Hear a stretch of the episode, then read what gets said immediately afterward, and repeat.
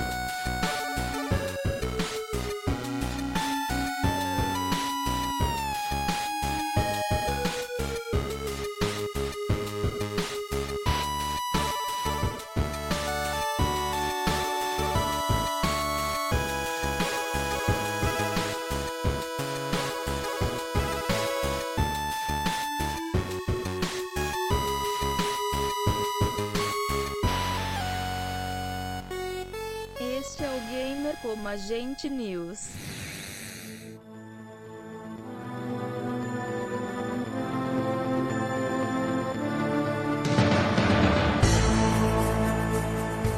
Eu sou o Diego Ferreira.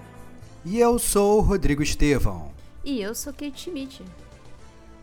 E sejam muito bem-vindos à 68ª edição do GCG News, começando o mês de abril do ano de 2022. Fiquei até cansado de falar toda essa data aí. Mas estamos aqui na área com mais um GCG News começando o seu fabuloso mês de abril, né, com muitas glórias, muitos jogos, muitos recados, todas aquelas coisas legais aí. Mas sempre tem alguém que está começando no GCG. Às vezes a pessoa fica reticente de aparecer aqui no GCG News, escuta um ou nenhum, não sabe o que esperar. Então o nosso amigo Estevox vai explicar pra galera aí o que, que a gente faz. Então é isso aí, pessoal. Se você está escutando pela primeira vez, seja bem-vindo ao Gamer Como a Gente News. Esse é o podcast de notícias do Gamer Como a Gente, que é o melhor podcast de games de toda a podosfera. Então, se você gosta de games, você chegou no lugar certo e você vai poder se divertir e com a gente ser um gamer como a gente. Então, como eu falei, esse é o nosso podcast de notícias, é o podcast que a gente sempre começa o mês né? Então, na primeira semana do mês, a gente sempre solta o Gamer Como a Gente News. Nele, a gente fala sobre as notícias que bombaram aí no mundo dos games no mês anterior, sobre os jogos que vão ser lançamentos aí nesse mês que está entrando, sobre polêmicas da indústria, jogos da Plus, jogos da, da Game Pass. É, e a gente aproveita também o Gamer Como a Gente News para ler as cartinhas dos nossos ouvintes. Né? A gente ama receber a, essa comunicação com vocês, a gente está criando uma comunidade muito legal e a gente usa o Gamer Como Gente News para é, fazer essa interação. O pessoal realmente gosta muito e participa muito, a gente fica muito feliz. Então, quanto maior o seu e-mail, melhor. Mande para gamercomagente.com ou via Instagram.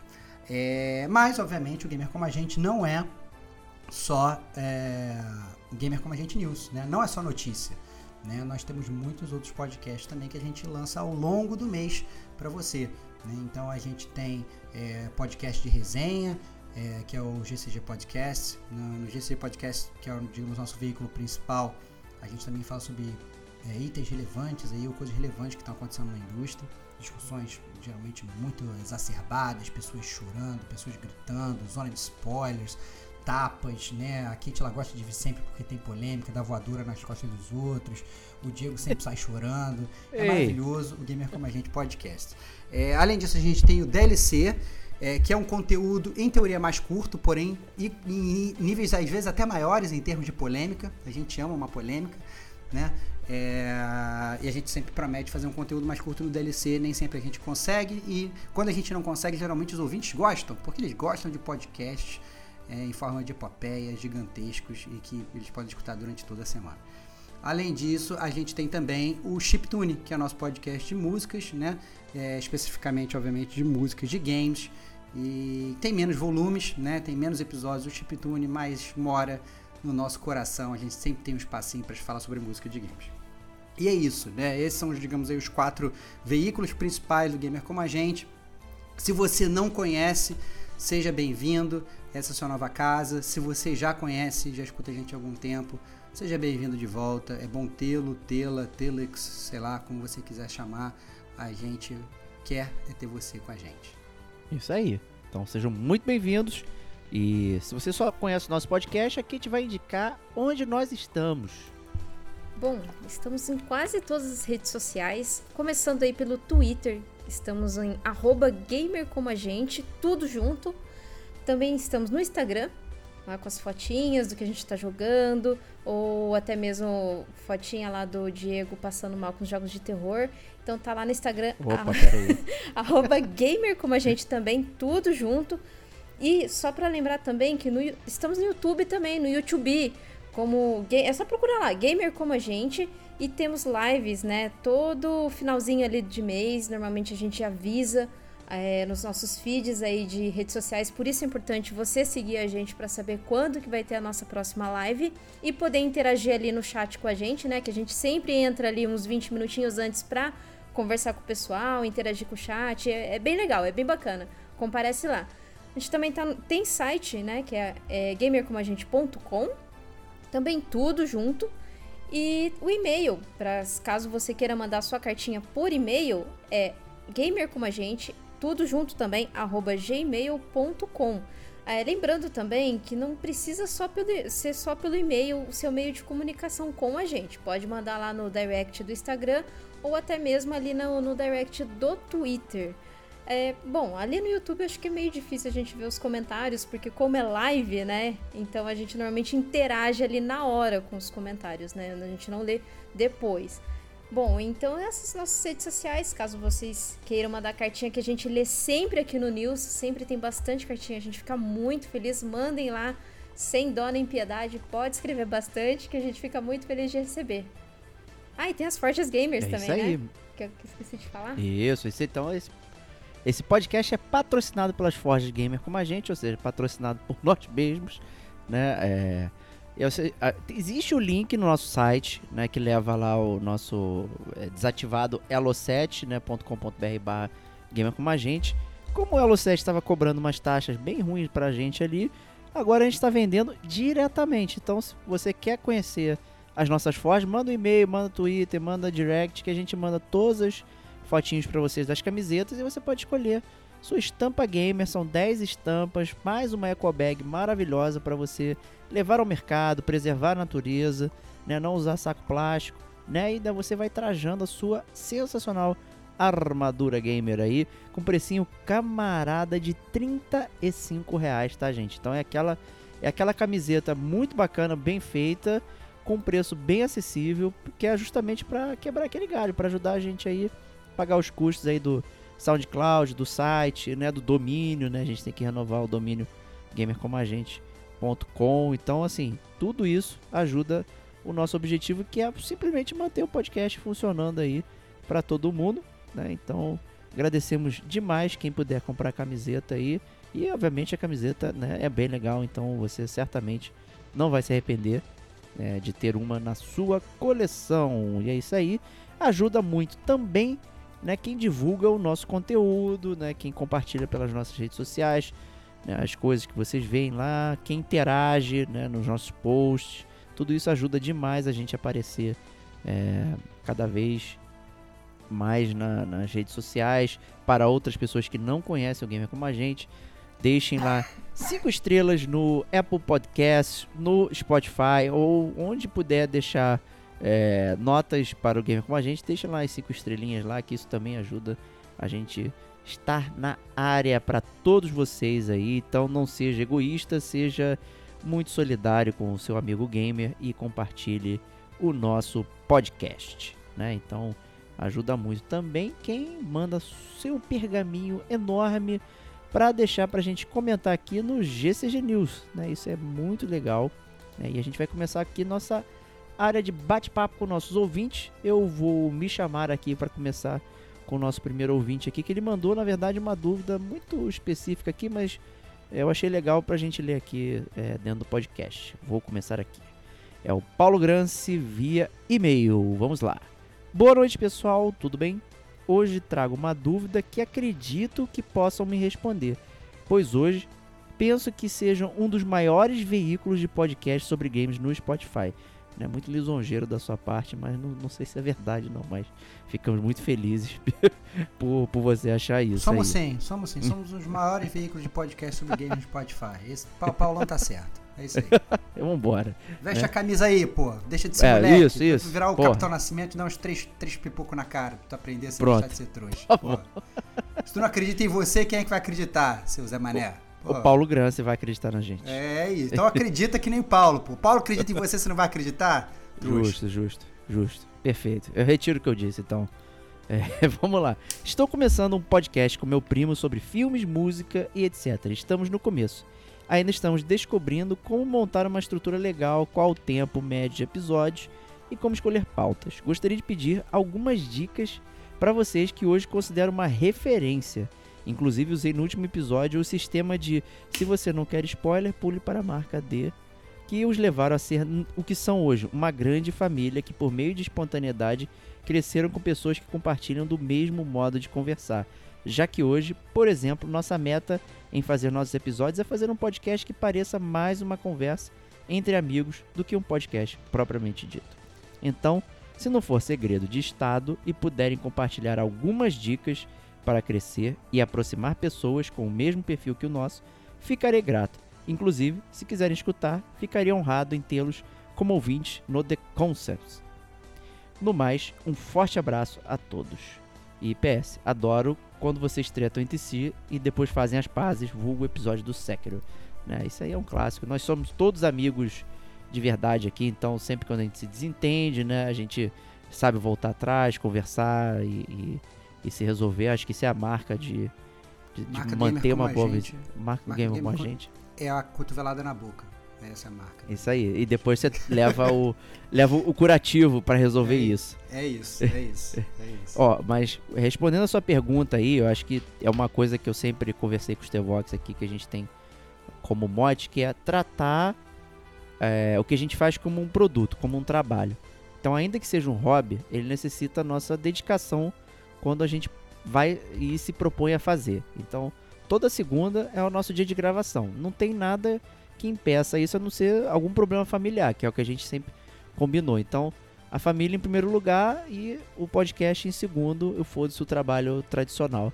A gente, né, resolve as coisas aqui. Então, se tiver alguma coisa familiar, não sei o que, a gente realmente troca a data ou alguma urgência. Mas a importância é o compromisso que a gente tem com o que a gente está fazendo. Então, isso, só com isso você já consegue dar um passo à frente que muitos podcasts amadores que por sinal a barreira de entrada é muito fácil, qualquer um pode pegar o microfone, né, começar a falar, colocar no Spotify, pô, hoje você tem métodos de gravar que são bem simples, né, tipo no Anchor, pô, você aperta o play, gra- grava no Anchor, subiu, tá distribuído em tudo quanto é lugar, então é muito fácil é, começar esse tipo de coisa, porque a barreira de entrada é simples, então o comprometimento que a gente tem com o que a gente faz aqui é o que faz o negócio funcionar. Então a gente definiu regras é, muito simples, mas que faz a gente funcionar bem. Então, qual dia que a gente grava, é, quando que a gente edita, quando que a gente sai, qual a periodicidade. O mais importante da periodicidade, inclusive, não é ser semanal ou ser diário, enfim, é ser consistente. Então, se você avisar para os seus ouvintes, fala Constante, constante. constante, é constante e consistente. Então, é todo mês, cara, é uma vez por mês acabou. Os seus ouvintes vão te esperar uma vez por mês para ter aquele conteúdo. Se é uma vez por semana, eles vão te esperar uma vez por semana. Exemplo que aconteceu semana passada. Eu tive um pequeno retrocesso, não consegui editar no dia é, que normalmente sai, mas que não é o dia combinado entre eu e o Stevox. Né? O nosso dia combinado é sexta-feira. Né? A gente lança quinta por conveniência. Ah, tá pronto, não sei o que. Chumbrega lá e lança. Mas semana passada não rolou, né? E aí? Como é que faz? O pessoal tava falando assim, e aí, já vai lançar, não sei o que. Aí calma aí, tá rolando, vai chegar, vai chegar o esquema. Então, isso é muito importante para ter é, como meta, tá? É ter, é ter, é praticamente isso vai te fazer funcionar, porque mais do que o tema ser abordado é, é sempre ter um tema a ser abordado numa consistência que os ouvintes já sabem o que vão te esperar. É aquele programa do rádio, né, que sempre está no mesmo horário que vai te fazer companhia. Aquilo é muito é muito muito confortável, né? E essa questão do papo de bar, antes de passar a palavra pro nosso amigo Stevox aqui, que eu sei que ele também tem muito a falar sobre isso, é a questão da responsabilidade. Então, por mais que seja casual, a gente se conheça, a gente tem uma bela amizade, a gente sabe as brincadeiras entre si e tudo mais, é, a gente não pode falar qualquer baboseira. Né? Então, essa questão de pareça uma conversa de amigos e não um podcast, conversa. É, é, a gente está assim porque a gente tem uma afinidade enorme. Mas você tem que pensar que está entregando um produto é, para as pessoas que estão te ouvindo, certo? Elas, por mais que elas se sintam próximas, acho que isso faz parte do carisma. Você está fazendo um produto para elas, então tem responsabilidade, tem o que você quer falar, tudo mais. Então tudo isso você tem que levar em consideração. Então eu queria ouvir o Stevox aí um pouquinho também sobre eu, esse assunto. Eu nem de longe vou me alongar, que nem você se alongou. Você já falou 90% das coisas que eu iria falar. Eu acho que o principal é o que você começou citando, que é o foco, compromisso, responsabilidade com o produto, com os ouvintes e com vocês mesmos. Essa é a grande verdade. São três focos de responsabilidade que vocês têm que ter. Tendo essas três responsabilidades, esse compromisso, não tem como dar errado. E tendo essa constância, também não tem como dar errado. É, a única dica que eu daria mais é quando a gente foi começar o podcast há sete anos atrás, Diego. Tá, não, é, seis anos, seis anos. Seis, seis anos indo pro sétimo. Seis né? não, é, não, ou é sétimo. Sétimo. Ih, sétimo é. pro oitavo, pô. É, é, é sétimo pro oitavo. É sétimo pro oitavo, é sétimo pro oitavo. É, vamos você, você nem sabe, eu, eu sei você a conta. sabe. A gente fez não o level valor, up, eu não lembro. Pro, você não dá valor pro seu produto, cadê o teu compromisso, seu safado? Mas assim, é, o, fala, falando sério, assim, é, uma coisa que a gente discutia lá atrás e que quando a gente foi começar o podcast longínquo sete anos atrás, a gente, a gente via muito podcast falando de muitas coisas diferentes. Então a gente vê podcast lançando, as pessoas falavam de música, filme, games, séries, é, animes, desenhos animados, Cartoon Network, é, personagens favoritos, não sei o que, não sei o que.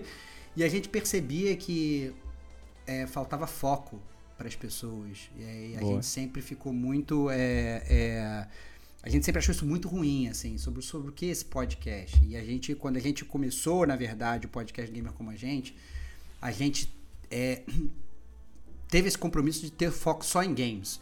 O Diego, ele amaria fazer um podcast de livros. O Diego, ele amaria fazer um podcast de séries. Ele, inclusive, ele rouba, às vezes, quando a gente faz um GCG View, né? Fala um pouco sobre algum filme, mas sempre relacionado a games, né? Então, a gente, às vezes, dá essas mini roubadinhas dentro do nosso podcast, mas a gente foca sempre em games. Então, é, a parte disso tudo, sobre essa coisa teórica que o Diego já citou, eu não quero me alongar muito, não. Mas você falou, por exemplo, aí, Paulão, que você ia falar sobre filmes, música e etc. É, eu acho que o problema talvez seja. Um, já eu não faria, falaria sobre filme e música, eu falaria só sobre filme, só sobre música. Ou então cria dois podcasts. Um só sobre filmes, outro só sobre música, porque às vezes você pode estar segmentando muito a sua audiência, entendeu? Só dentro de música você pode falar de milhões de coisas diferentes. Dentro de filmes, você pode falar de tipos de filmes diferentes né? É, e você ainda põe o etc depois, eu acho que você tá abrindo um leque absurdo no final das contas seu podcast vai acabar sendo sobre nada. E aí as pessoas elas vão às vezes procurar coisas específicas, entendeu? O cara vai procurar um podcast de música querendo escutar sobre música e o seu ele vai ficar meio que de lado, entendeu? Então essa seria a minha sugestão, é foco. É, eu diria para escolher um tema que você gosta e grava sobre esse tema. E talvez fazer até múltiplos podcasts, caso você tenha dinheiro, tempo, ou talvez você fale, oh, não, olha, eu vou fazer, na verdade, três podcasts diferentes, só que a periodicidade dele vai ser mensal, por exemplo. Ou quatro podcasts. Um vai lançar na primeira semana do mês, outro vai lançar na segunda, outro vai lançar na terceira, outro na quarta. O da primeira semana é músico, da segunda semana é filme, da terceira semana, sei lá, é quadrinhos, da quarta semana. E aí você cria esses quatro podcasts, você cria o seu conceito e você começa a segmentar. E você, inclusive, pode ficar fazendo propaganda dele de um pro outro, né? Não, se você gostou da nossa opinião sobre música, mas gosta de ouvir sobre filmes, escuta o nosso podcast que também lança nas primeiras semanas do mês. E aí você cria o seu marketing, entendeu? Mas a minha sugestão principal é, além de tudo que o Diego falou, que ele tá 100%, é foco. Tenha foco no seu objetivo e no seu tempo. Excelente. Quer ter uma dica aí pro nosso amigo, Paulo? Eu acho que vocês já falaram tudo, assim. E só para complementar, a, a, minha dica é mais é, a respeito durante a gravação. É não rodear tanto um mesmo assunto. É tentar separar né, o, o, programa por segmentos, né? Que no caso, se ele, se ele faz podcast de cultura pop, porque eu já olhei aqui o, o, no Spotify, o podcast dele já tem dois programas ali, e ele fala pelo que, pelos dois programas que eu pude perceber, é cultura pop. Então, segmentar o, o, programa dele em quadros, né? Por exemplo, eu vi que o último dele foi a respeito do filme do Batman.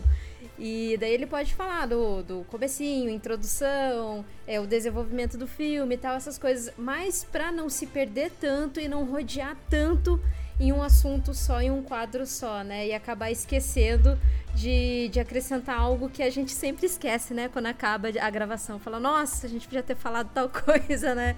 Então eu acho que seria uma dica legal aí para ele. Boa, boa. Excelente. Então é isso aí. Então, é, Paulão, obrigado aí por confiar na gente aí no nosso nossa conversa aí, no bate-papo aí.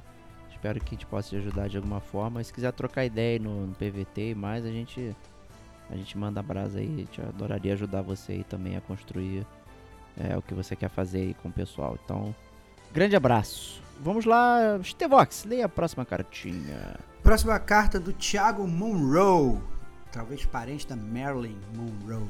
Opa. Via e-mail, ele falou o seguinte: Prezados amigos, escutando o último GCG News, ouvi a preocupação de vocês quanto à duração do programa e queriam realizar uma enquete. Bom, não sei se vocês fizeram isso, aí parênteses, fizemos sim no Instagram. É, como eu sou old school, resolvi escrever o bom e confiável e-mail. Assim, podcasts que falam 20 minutos com resumo de matérias ou análise existem aos montes na podosfera e não é muito difícil encontrar. Agora, podcast que se comunica com o público da forma como vocês fazem, que inclusive passam a sensação de estarem jogando os mesmos games que você ou com indicações de qualidade versus preço, ah, meus amigos, eu sou das antigas e desconheço quem faz da forma tão intimista quanto vocês. Parabéns, porque acredito quase todo mundo que acompanha o programa lembra com carinho e, com, e como falam daquilo de que muitos gostamos. Batemos recordes do programa junto com vocês, porque no final falamos assim: Eita, se passaram duas horas e eu nem notei. Olha que legal a carta do Tiagão, eu fiquei até arrepiado, fiquei até arrepiado aqui. É muito legal saber que vocês é, segue essas epopeias. A gente sabe que fazer podcast de duas horas não é, é não é fácil para ninguém, né? Essa é a grande verdade. E, e ainda mais podcast, né? Que, que, que às vezes você não tem tempo para escutar. Quem é que tem, às vezes tem duas horas? Então eu sei que às vezes as pessoas vão escutando podcast gamer como a gente partido. Né? Escuta meia hora na hora do almoço, depois voltando do trabalho, escuta mais 15 minutos aí depois, sei lá, no meio de uma reunião, mata a reunião e fica escutando no foninho, né? Clássico Diego. Então, assim, então a gente sabe que. E a gente dá muito valor para isso. A gente gosta muito de saber que a gente consegue fazer parte da vida de vocês durante a semana. Excelente. Então, brigadão, Thiago. E vamos para o próximo aí com a nossa amiga Kate, por favor, leia. Próximo e-mail, ou cartinha. É, foi e-mail, na verdade, né? É do Samir Danel. E-mail. Danel ou Danel? É, ele diz o seguinte: Olá, amigos do Gamer Como a Gente, tudo bem com vocês? Na minha cartinha anterior eu coloquei alguns itens de análise de jogos. E o nosso querido Stevox disse que algumas características dos jogos acabam se sobressaindo.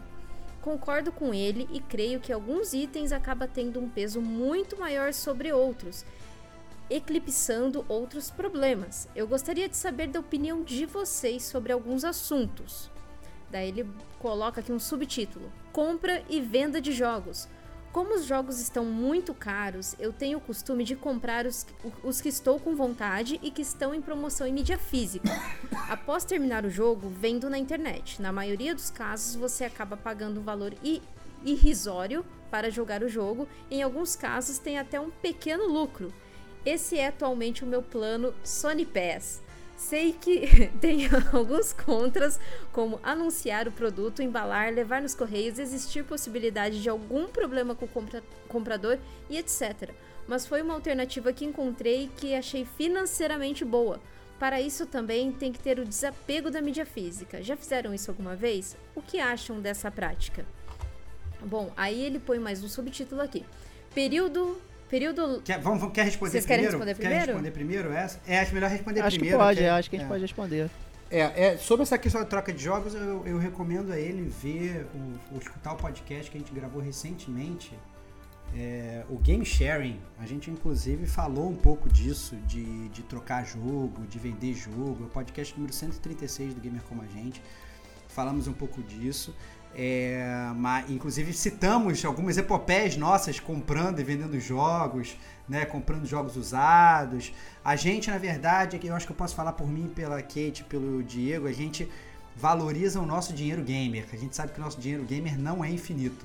Então, se a gente tem alguma forma de poupar o nosso dinheiro, seja comprando em mídia física, seja revendendo, seja esperando uma promoção para comprar digital, seja esperando uma promoção para comprar físico, né? É, seja né, virando agiota e enforcando os outros gamers, não mentira, isso não.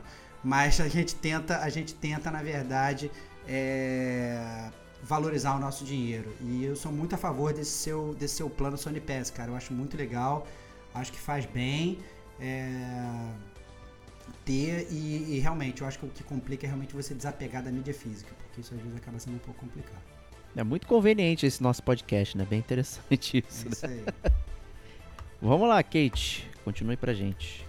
Bom, continuando aqui com outro subtítulo, ele coloca período longe dos games. Aí ele diz: Já passaram por algum período que consideram muito longo sem jogar?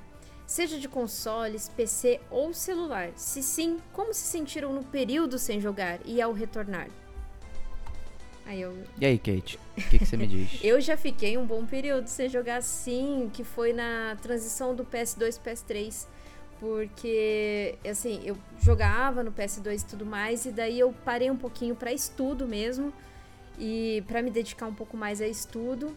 Daí eu vendi o meu PS2 e o PS3, como todo mundo sabe, ele chegou no Brasil a um valor irrisório, assim, de 8 mil reais, que eu me lembro da época. Na época que 8 mil reais seria o equivalente a tipo uns 40 Isso, agora, né? Exatamente, É, pois é. exatamente. Que na época 8 mil reais era algo um que carro. você só via nas lojas É. Saraiva, Finac ali pra jogar e, ou rodando algum jogo e achando incrível, né? Que eu lembro até que eu vi na Finac o, rodando Heavy Rain e achei aquilo maravilhoso, né? Fiquei super espantada. Mas eu passei por esse gap sem jogos, assim, de dois anos mais ou menos, um ano e meio, não lembro, não me recordo muito bem. E, bom, na época eu lembro que eu senti falta, mas assim, foi por um. Foi por motivos assim, muito. muito importantes mesmo, de período de estudo. Mas aí depois, quando eu retornei, nossa senhora, eu queria jogar tudo. Tudo que eu não joguei ali, que eu peguei o PS3 no finalzinho da vida dele, e eu peguei por um valor bem. Um, um valor bem ok, assim, sabe? E eu comprei o primeiro jogo do PS3 foi o Assassin's Creed, que o, o Ezio, o, o 2, que começa a saga do Ezio. Olha aí. Nossa, aí, aí foi. Foi daí até, até hoje. Não parei mais. Só alegria. E você, Stevox? A gente já ouviu muitas vezes a sua história. Já Acho que pode falei. repetir aí pro Samir aí. É, eu já falei, já teve uma época que foi praticamente toda a época do PS2 é, e até um final da época do PS1 eu fiquei muito longe de, de, de videogame, cheguei a transitar muito por PC Gamer, mas eu também fiquei muito tempo sem jogar também, muito tempo estudando e tal. E muito tempo, na verdade, fazendo outras coisas, na verdade, me dedicando a outras coisas fora de, de, de videogame. E na verdade, quando eu resolvi voltar, que inclusive eu comprei o PS3, porque eu viajei para os Estados Unidos, eu comprei o PS3 e falei, vou voltar a jogar, mas eu comprei, eu não jogava, ficava parado, que eu não comprei por esse preço exorbitante da Kate, eu consegui comprar lá fora, mas ainda assim vieram um grande peso de papel. E aí foi o momento que eu reencontrei, né, que eu encontrei, reencontrei não, que eu encontrei meu amigo Diego, mas foi um ato falho falar reencontrei, porque foi como se eu reencontrasse um grande amigo, um irmão de longa data, né? E aí ele falou, cara, o que você tá falando? Você tá fazendo? Você tem uma máquina na sua casa, você não joga, você tem uma TV de tubo, volte para, para o mundo dos games e tal. E o Diego foi um dos caras que me estimulou a voltar a jogar videogame. Então, é... e é sempre um prazer jogar videogame. né? Eu acho que o principal prazer de jogar videogame, apesar de eu ser um single player na essência, é... e isso foi o que me fez voltar a jogar, é você poder conversar de games com seus amigos. Eu fiquei muito, muito na época do PS2, do PS1, na verdade eu jogava muito sozinho. É, tinha até pessoas que jogavam comigo e tal, mas eu não tinha aqueles papos gamers e tal. E o Diego foi um cara que estimulou isso. Inclusive, a gente falava tanto de game que a gente meio que dominou a empresa inteira e todo mundo comprou videogame, todo mundo falava de game na empresa inteira, virou uma febre, era muito divertido.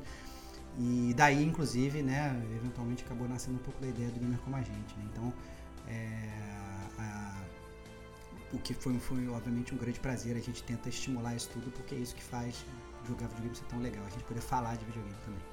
É, exato. É. Eu, eu, por exemplo, nunca fiquei longe de games. Assim, eu acho que eu nunca. Eu não, não me considero um hedonista, mas eu nunca fiquei longe das coisas que eu gosto, sabe? Por mais que eu tivesse compromisso, por mais que eu tivesse que trabalhar, porra, o Stevox e eu, a gente né, tem uma profissão bem salsifufu aí, que gerava a gente, às vezes, nem parar em casa, né? Isso no mercado financeiro. Então a gente tava cuidando do dinheiro dos outros, sei que, bababá. Então era bem ruim, né? Horários péssimos, e, porra, virando noite, caramba, quatro, assim. Mesmo assim, eu arrumava alguma forma de fazer algo que eu curtia, né? E na minha lista de prioridade, o videogame é sempre a primeira, minha primeira opção de divertimento. Então, se eu tô afim, se eu tô com vontade, é, tem um tempo, eu vou pegar o videogame para jogar. Então, eu nunca fiquei longe de videogame, né? Assim como eu nunca fiquei longe de ler livros, de ver filme, de ver um seriado né? De coisas que eu gosto. Diego, eu acho que é Diego importante. não trabalha, galera. Diego não ah, trabalha. Bruce Wayne. É o Bruce é, Wayne. Só dou ordem, só dou é, ordem. É, é Diego não, não trabalha, trabalha, cara. Tem tempo pra fazer tudo. Nunca vi, que O dia dele tem 72 horas, cara. Não, que isso, cara. Pô, é, eu acho que é questão de priorização. É, é, como eu vejo. Tá? Então, se eu tenho meia hora pra fazer alguma coisa, eu vou jogar videogame. Né? Eu não vou fazer outra coisa. Né? Obviamente, foi piorando porque os loads hoje né, tem meia hora. Né? Aí você joga cada vez menos. Mas, assim, é, é uma coisa que eu sempre amei fazer. Eu, eu acho que é muito importante a gente não abandonar as coisas que a gente ama. Né? Manter de alguma forma é, isso. Seja o que for. Né? Videogame, família, né? contato com os amigos, sabe? É, tudo aquilo que faz bem pra gente, a gente não pode se afastar. Por mais que a gente tenha desafios muito grandes para para resolver, desafios pessoais, desafios que são muito individuais. Né? Acho que a gente sempre tem que ter um lugar para a gente poder voltar e se sentir confortável, né? E para mim é, é, são os videogames, né? Então é isso aí. Manda brasa aí, Kate, continuando. Bom, e o outro subtítulo aqui é Salvando Jogos Ruins. É, tem um podcast sensacional de vocês. DLC, ele colocou até o um número aqui, ó. DLC 72, Brilho Eterno de um Gamer Sem Lembrança. Nele vocês mencionam jogos especiais que gostariam de esquecer para jogar novamente. Tem algum podcast no qual mencionam jogos que gostariam de ter esquecido por terem sido muito ruins? Sei que talvez o Diego mencione Days Gone, o que seria um absurdo. Absurdo! Absurdo! Costumam terminar jogos ruins ou logo largam de mão? E aí? E aí, será que temos esse podcast que, que, saiu semana passada na live? É, exatamente. É uma grande coincidência. A gente gravou, o último podcast que a gente soltou foi o DLC 98, Jogos para Esquecer. Que é exatamente isso. Jogos que a gente gostaria de esquecer. E aí que tá. É, não sei se é porque é muito ruim, não. Mas também com certeza não é para jogar de novo. Né? Então cada um tem o seu motivo ali, vale a pena escutar. Talvez valha a pena até fazer uma versão 2, né? Como o próprio Brilho Eterno de um Gamer Sem Lembrança também vale a pena fazer uma versão 2, porque também foi muito gostoso de gravar. É, a gente tem os jogos que demos a segunda chance.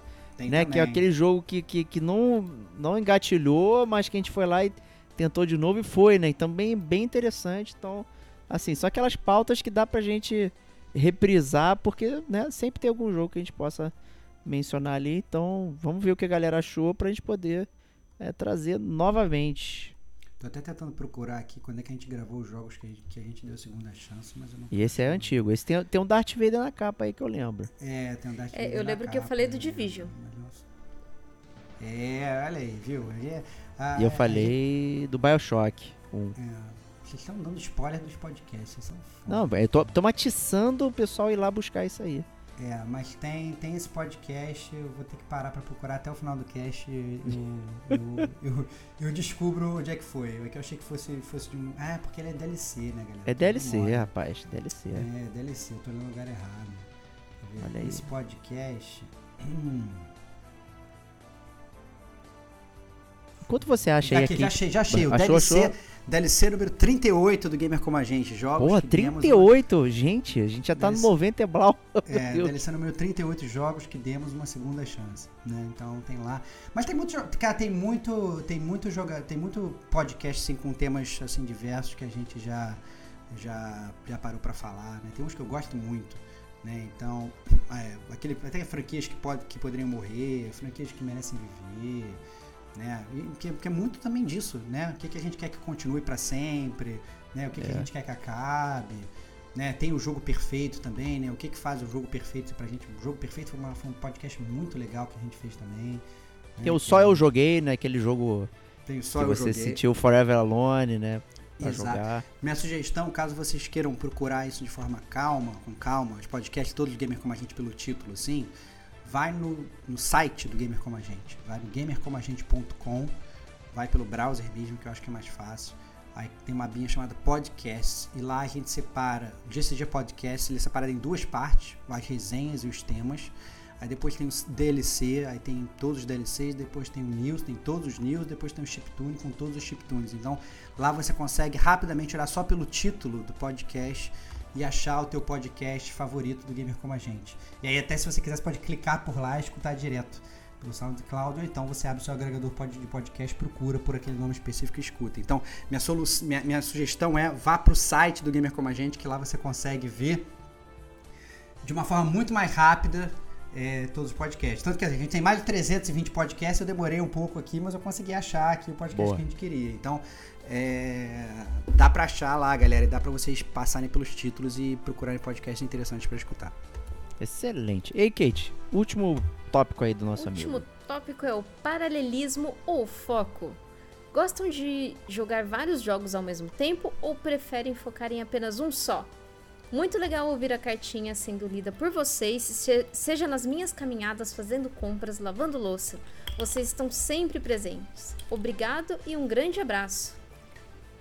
Bom, então aí, só Kate? voltando ali, ó, ó, se, se, se a gente gosta de jogar vários jogos ao mesmo tempo, eu não gosto. Eu, eu normalmente evito, mas quando eu tô jogando algo muito longo, aí eu, eu dou uma alternada, sabe? Por exemplo, agora eu tô jogando Horizon Forbidden West que eu tô achando muito tedioso. Então eu tô intercalando com algum indizinho, ou se não um point click no celular, aí eu dou uma intercalada com jogos assim. Mas, por exemplo, normalmente não faço esse tipo de coisa. Normalmente um, eu foco em um, jo um jogo só e, e vou embora, sabe? Porque eu faço isso, porque se eu começar a segmentar muito, jogar muitos jogos ao mesmo tempo, algum eu vou dropar. Então eu tento evitar isso. Eu tento. Tento evitar. E vocês? Justo. E aí, Stevox, o que, que você diz? É, eu tô com a Kate, eu não gosto de ficar alternando muitos jogos, não. Eu gosto de ter foco. E não só eu não gosto de alternar, como eu, eu tenho muita dificuldade, às vezes, de sair de um jogo é, e seguir no mesmo ritmo. É, tipo assim, pegar um jogo de terror, depois ir para outro jogo de terror, depois para outro jogo de terror.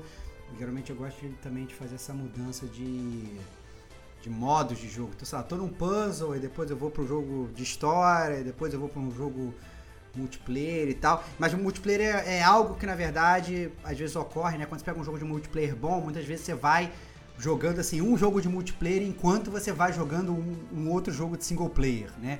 Então aí eu acho que posso falar pela Kate também. O Destiny, por exemplo, já é um mal que acompanha, né? Me acompanhava, né? Eu desmamei, mas a Kate eu sei que ela volta e meia vai lá dar cheiradinha naquela droga, né? Então, assim, é, às vezes você tem um jogo multiplayer que meio que te acompanha, que volta e meia você entra lá para jogar com os amigos, isso eu acho muito legal, mas aí você, né, fica realmente parando para jogar um jogo single player. Mas assim, ter vários jogos single player, por exemplo, ao mesmo tempo, eu nunca faço. E você, É, Bate? justo. Não, eu, você me conhece, né? Então, eu tenho foco, mas eu adoro começar vários jogos. Então, isso me atrapalha a, a- a manter o foco. Então, eu fico lá várias, várias horas jogando um jogo, jogo, jogo, jogo, jogo. Aí, né, a carteira não resiste, né? Eu acabo comprando, aí eu vejo backlog, vejo o pessoal conversando, aí não resiste a dar new game em algum outro jogo. Né? E aí eu fico vendo como é que é o início, né? Então o Stevox me sacaneia muito em fazer resenhas dos primeiros cinco minutos dos jogos, né? Que é, que é o que eu faço o tempo todo de começar. Eu sempre tenho uma opinião sobre algum jogo porque eu já joguei os cinco minutos de alguma coisa, né? Então é, isso atrapalha um pouco, mas é porque é, cara, não me aguento. Assim, a discussão eterna de um jogo ser muito longo, né? Porra, tanto tempo, 80 horas, 60 horas, não sei o que. Caraca, como é que eu vou ficar 60 horas num jogo e, e não vou ver outro? Caraca, que doideira é essa, meu? Sabe? Essas coisas assim dão uma cansada, aí eu acabo vendo outra coisa e às vezes eu dropo uma parada para jogar outra por conta disso. Né? E eu acho que a gente não tem que ter vergonha nenhuma de fazer isso. Né? Eu acho que a gente não precisa ficar também tão fissurado, criar umas regras internas aí. Inclusive, esse é um spoiler de uma carta mais à frente aí. Então já fica uma abertura do assunto aí. Muito bacana. É, Samir, obrigado aí. Claramente um roubo, né? Que você botou vários temas pra gente debater aqui dentro do, de uma cartinha só. Então, podia, isso aí podia é até ser um podcast. Cada, cada um desses temas aí já dava um podcast maneiro pra gente abrir e conversar sobre eles. Né? Esse, pois é. Então tá aí, brigadão. E vamos nessa aqui, continuando com a cartinha aqui do Davi Mario via e-mail. E ele começa assim. E aí, grande T-Vox, Mestre Diego e Pequena Kate, estão bem? Espero que sim. Primeiro, quero dizer que fiquei muito feliz em vocês terem lido um e-mail meu. Putz, não achei nunca que ia ter essa honra. Por sinal, mostrei minha esposa e ela gostou muito do conselho do Estevão de só comprar jogos quando realmente puder comprar. Disse inclusive que ia escrever um e-mail agradecendo. Levei muito em conta adquirir o Game Pass e parar de comprar jogos, viu, Estevão? Legal a dica. Olha aí, hein? Isso aí, cara. Gamer como a gente, estamos aqui para te ajudar, cara. E essa dica é a dica de ouro. Dê valor à sua carteira gamer. Game Pass, um ótimo serviço. Fico feliz que sua esposa gostou. É isso aí. Pense nas finanças do casal, mas nunca deixe de jogar os seus games. Isso é importante. Né? Então reserve o seu dinheirinho para você comprar seus games, que você merece ter esse lazer também. Você não precisa torrar todo o seu dinheiro com games, né? Você também tem que viajar, também tem que fazer planos com a esposa, ir num jantar legal com ela, né? Fazer ter uma rotina legal de casal, mas né, reserve porque você também merece ter o seu momento é, para você jogando seu game, assim como a sua esposa, ela merece ter o tempo dela com o dinheirinho dela, fazendo uma coisa que dê prazer a ela também. Se vocês depois, inclusive, decidirem gastar esse tempo a, a para fazer uma coisa de vocês dois juntos e sejam jogar videogame, melhor ainda, né? Aí vira um casal gamer, que é muito legal também. Mas é. Mas fique ligado no Gamer como a gente para mais dicas de jogos e relacionamentos. É isso. É isso aí. Segundo, quero corrigir algumas sandices que disse no e-mail anterior. Victory. Nem eu sei que jogo foi esse. Foi Virgínia mesmo, que por sinal também eu listei mais à frente. Mal aí, pessoal. Deve ter sido culpa da privação de sono. Lembrem, eu sou pai de gêmeos com 5 meses. E ele mandou até uma fotinho da família lá, bem legal, o pessoal sorrindo ali, uma alegria. Né? Então, parabéns aí é, pela sua família, Davi. E vamos lá. Também acho que exagerei na brincadeira perguntando se a Steam não pagava vocês. Lógico que foi pura brincadeira, cara. Sei que vocês fazem tudo por amor. Falei isso para evidenciar que vocês mereciam uma parte dos lucros na Steam, principalmente nos jogos que comprei só por ouvir vocês. Já estão na minha fila só por vocês terem falado com tamanha eloquência de Frostpunk, Return of Aberdeen, Rhyme e a cada episódio essa wishlist só aumenta. A gente está aqui para ajudar a atrapalhar a sua vida, né? É isso que a gente está aqui. Gostei, cara. Tô sentindo um dedo meu ali no Frostpunk e no Return of Aberdeen, cara. Acho que ele tá é. bem, cara. Tamo junto, Davi. Tamo junto, irmão. É e, e, o Rhyme, né, o dedo do nosso amigo Thiago Rabatini Thiago, lá. Thiago Rabatini, olha aí, cara, olha que maneiro. Ele era um ouvinte do Gamer como a gente, né? Sugeriu o jogo pra gente, a gente jogou, resenhou, e agora outro gamer como a gente, né, vai pegar o jogo para jogar. Olha que legal, muito maneiro. Muito Isso bom. é que é comunidade, galera. Isso é que é comunidade. E terceiro, queria sugerir uma pauta para vocês, nem sei como encaixar nos seus programas já pré-formatados mas é sobre um problema, dois, melhor dizendo, que eu tenho. E tenho uma imensa curiosidade de saber se outros gamers como a gente tem. Acho que esses problemas foram gerados pelo velho dilema tempo versus quantidade de jogos lançados. E sem enrolação, vamos a eles. Meu problema é o seguinte: não sei por que diabos, mas tudo que tem sequência eu tenho que jogar conforme a sequência ou não jogo nenhum. Exemplo: The Witch. Eu tenho os três mas para jogar o 3, eu tenho que jogar o 1, depois o 2, para enfim começar o 3. E quando falo jogar, digo fechar o game, fechar, zerar, detonar, como vocês preferirem. Aí o que rola na prática? Joguei umas 30 horas do primeiro, não tive mais saco ou tempo para terminar, e por isso até hoje, mesmo tendo o jogo, sequer vir a abertura do Witcher 3. E com isso são vários assim: Dead Space, Dragon Age, Mass Effect, Trine, Fear Effect, Crysis, Assassin's Creed. Parei no Pirate, que eu imagino que seja o Black Flag.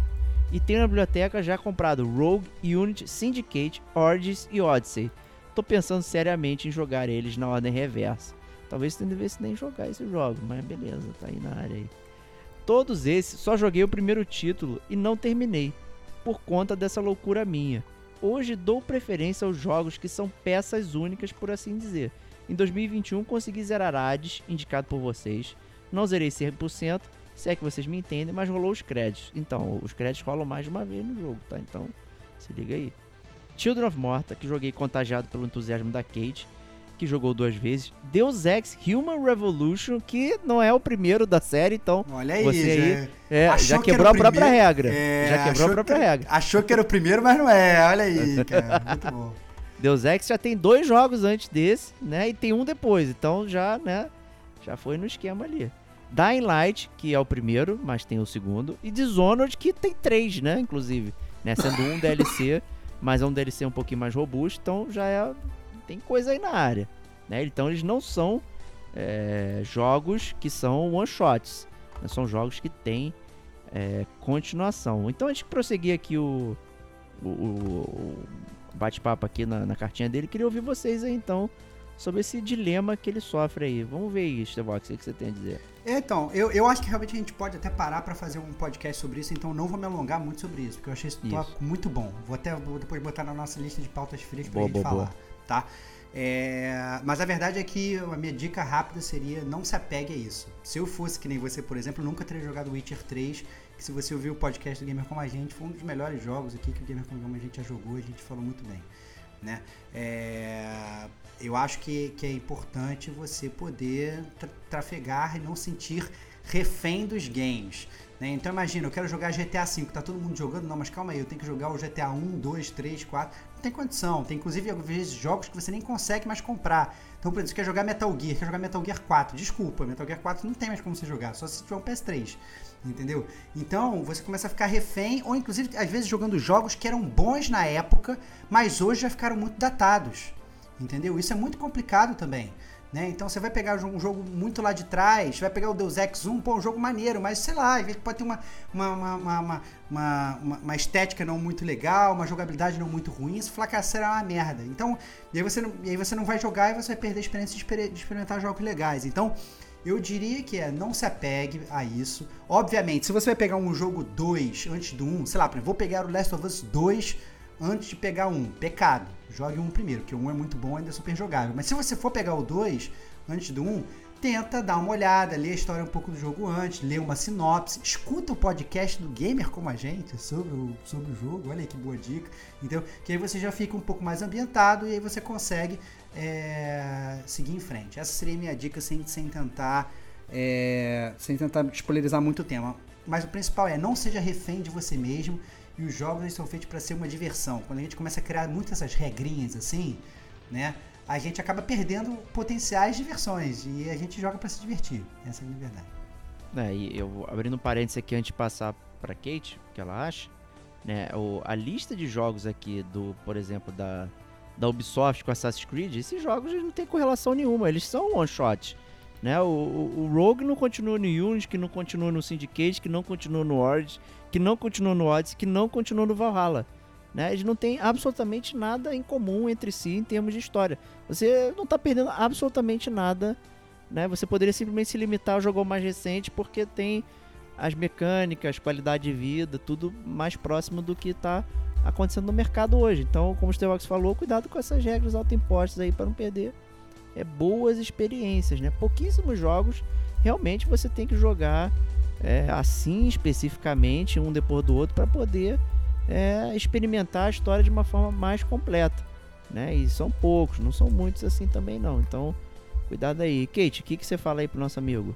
Bom, eu eu tive, teve uma época que eu tive esse costume de querer maratonar, né, os jogos. Ah, não, preciso jogar o 1, o 2 e o 3.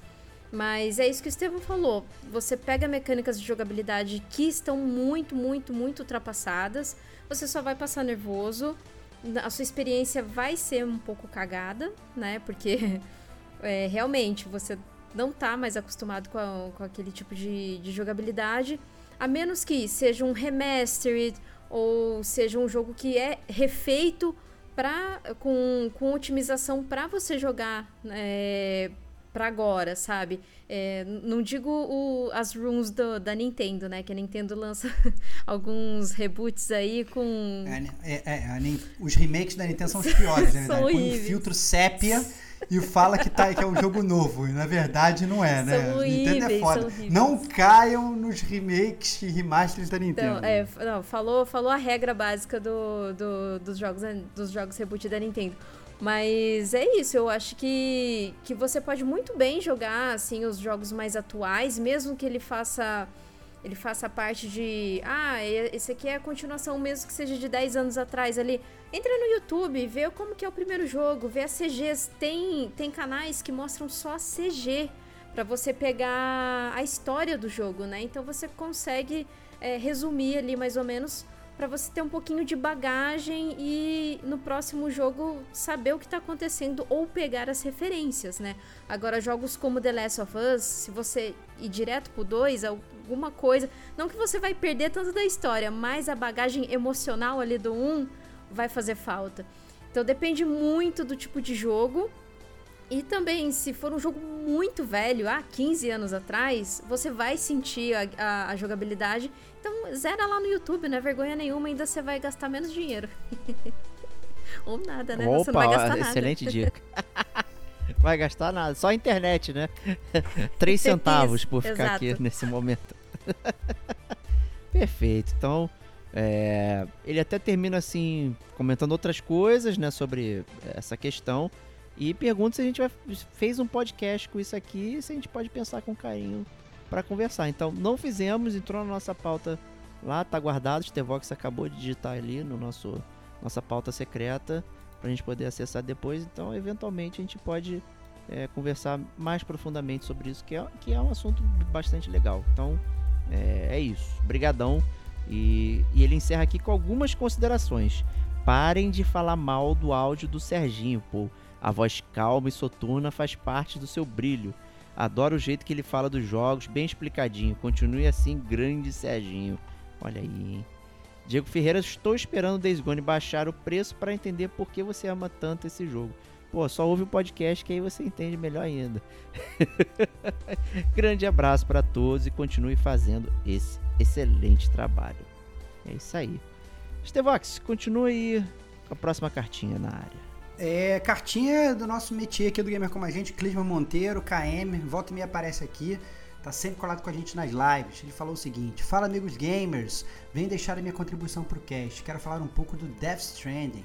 Quando escutei o GCG 113, fiquei com muita vontade de jogar o game, só que naquele momento eu tinha um Xbox One, então eu fiquei na vontade. Tinha um backlog relativamente grande para jogar e só depois de vender o console e só, e só depois vender o console e comprar um PS4 mas esse dia chegou. Então, foi o primeiro jogo que peguei. E é tudo que eu pensava. Estou com mais de 30 horas de game e cada episódio o jogo fica mais interessante. O jogo é muito lindo, os ambientes são incríveis, os inimigos são ok, estão no ponto certo para uma boa jogatina. Estou pensando seriamente em platinar ele. Essa seria minha primeira platina.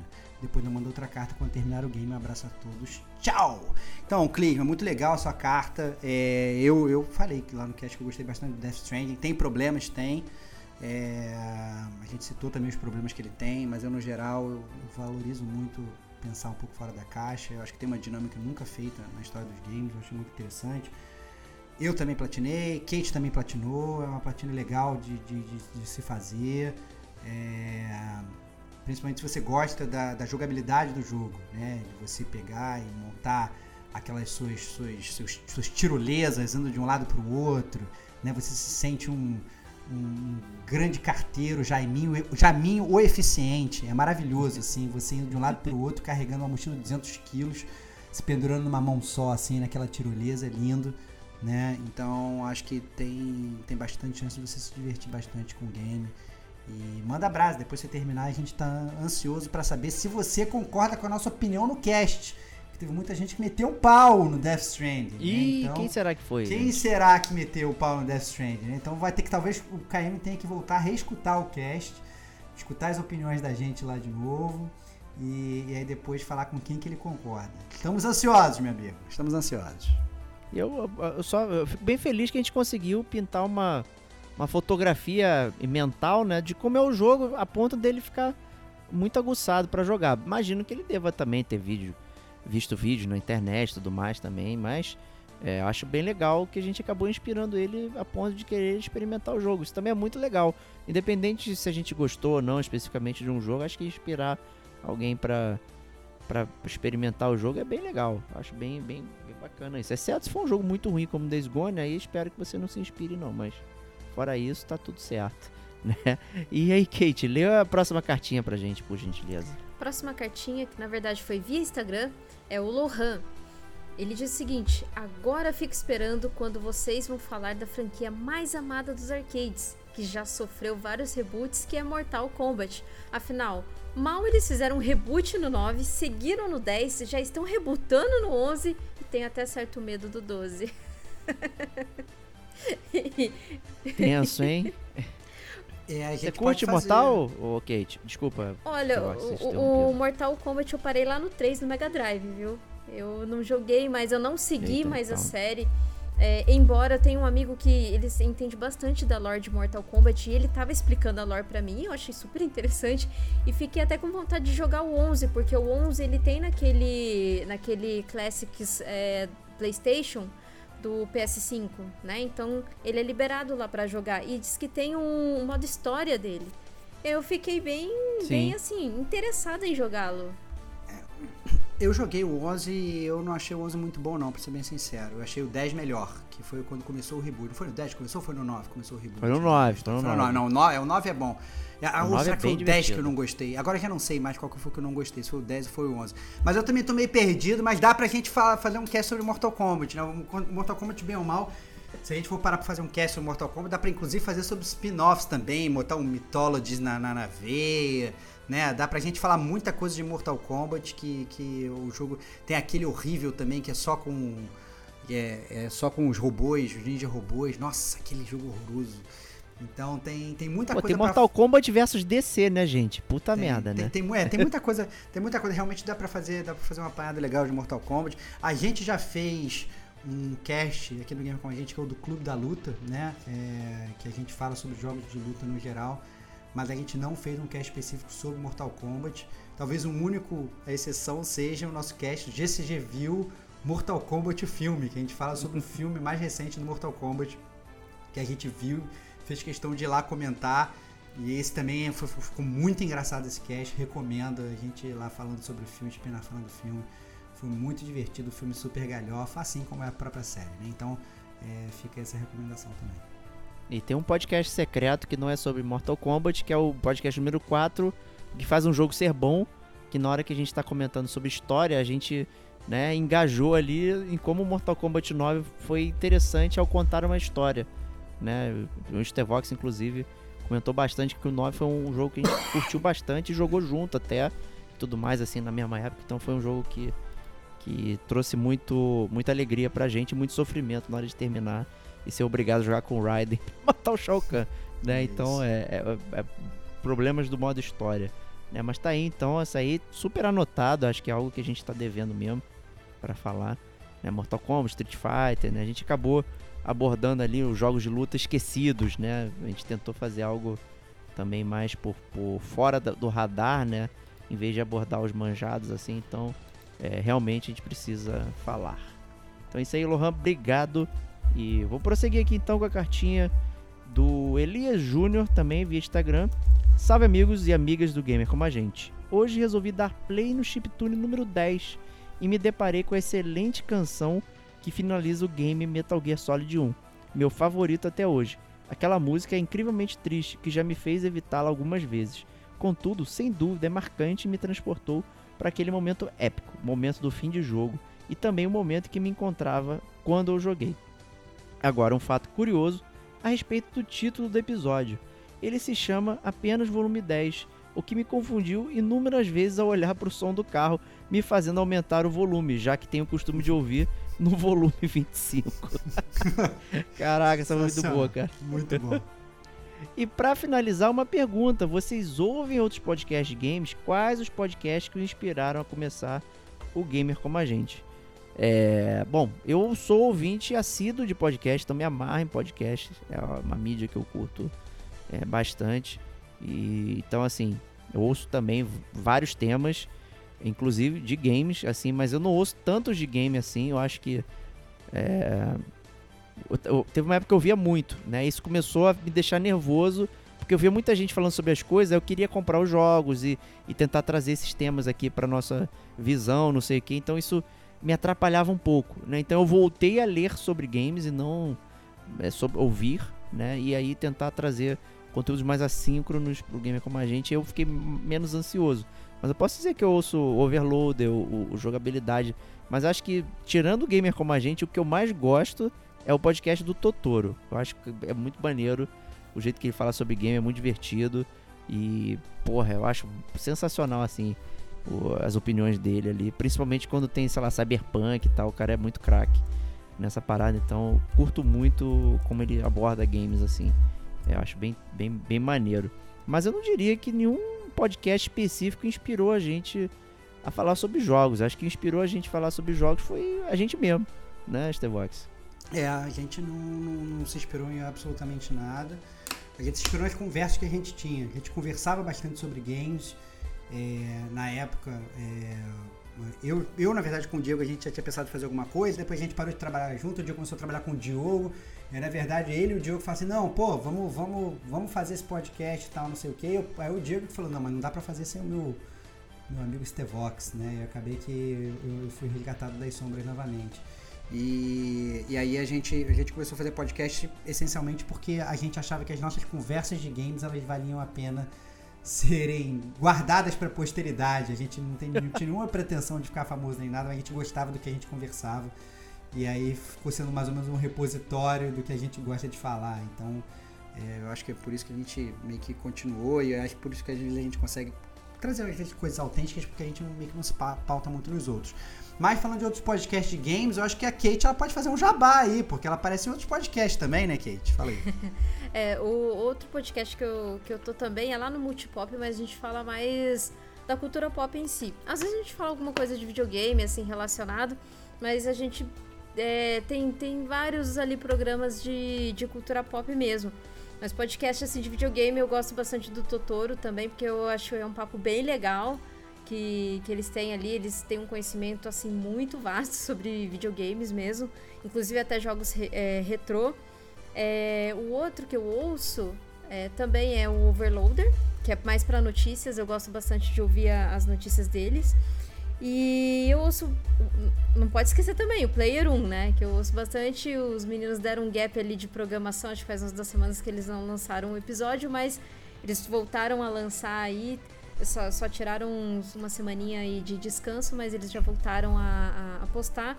Mas assim, eu ouço podcast. Eles são demais. Isso, mas assim. Gosto muito do Player 1 também. O, o de podcast eu ouço de vários, vários, vários temas mesmo muita coisa. E eu sempre procuro podcasts novos, assim, eu não, não me atenho só a um, a um podcast e só ouço aquilo, sabe? Então eu sempre busco novos podcasts novos, porque assim, é legal a gente ouvir de, de videogames, mas a gente vê, ouvir outras outras perspectivas de alguns jogos, né? Então, assim, como eu tava muito obcecada por Elden Ring, eu ouvi muito podcast de videogame né, nesses últimos meses, porque eu queria ouvir mesmo o, o olhar de outras pessoas a, com respeito assim aos jogos. Mas o, o, mais, o principal mesmo é esse do Totoro, Overloader. Às vezes eu gosto muito de um chamado Debug Mode, que eles falam mais sobre retro games, eles falam, por exemplo, a ah, Zelda agora fez 25 anos, eles fizeram um especial de, de Zelda e tudo, só que os programas deles sempre são mais de 3 horas. Então, assim, é muito tempo. Pra quem não gosta de podcast muito longo, não é muito legal, assim, mas eu gosto bastante deles. Os meninos mandam super bem também. Bacana, show de bola. Então, brigadão aí pela sua cartinha, Dom Elias. E vamos para a última aqui do nosso noite de especial de cartinhas. Pedir pro Estevox ler pra gente aqui.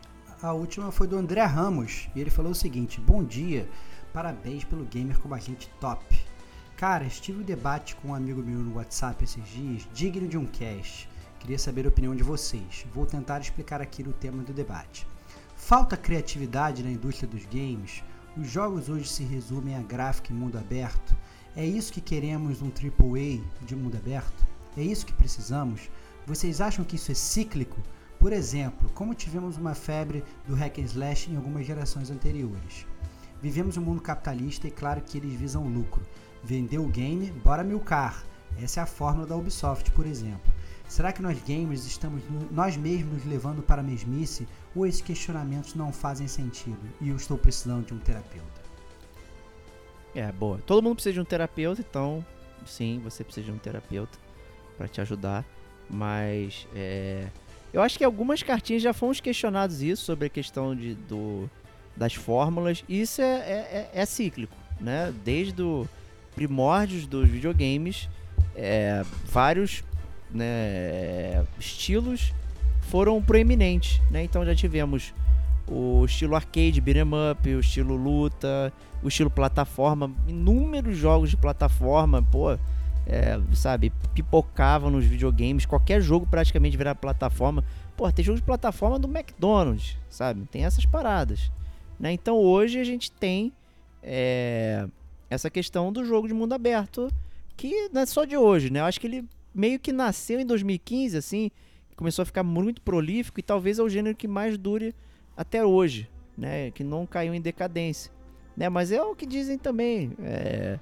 Você pode ser um jogo de mundo aberto, mas sem ter todo esse tamanho todo, enfim, depende de como você quer trabalhar. Então, 1000K não é um problema, sabe? Eu acho que a gente tem o poder de decidir se a gente quer engajar ou não, porque os jogos são inúmeros, sabe? Tem muito jogo no mercado, hoje não, não vivemos uma escassez de, de jogos, a gente vive uma escassez muito grande em termos de dinheiro né? Porque não, os jogos não param, então a gente tem, não tem tempo e não tem dinheiro suficiente para engajar. Então, se a gente só tem um tempo e um dinheiro, acho que a gente pode escolher muito bem o que, que a gente vai fazer, né? Então, infelizmente, eu acho que eu não consigo prever qual, qual seria o próximo movimento da indústria.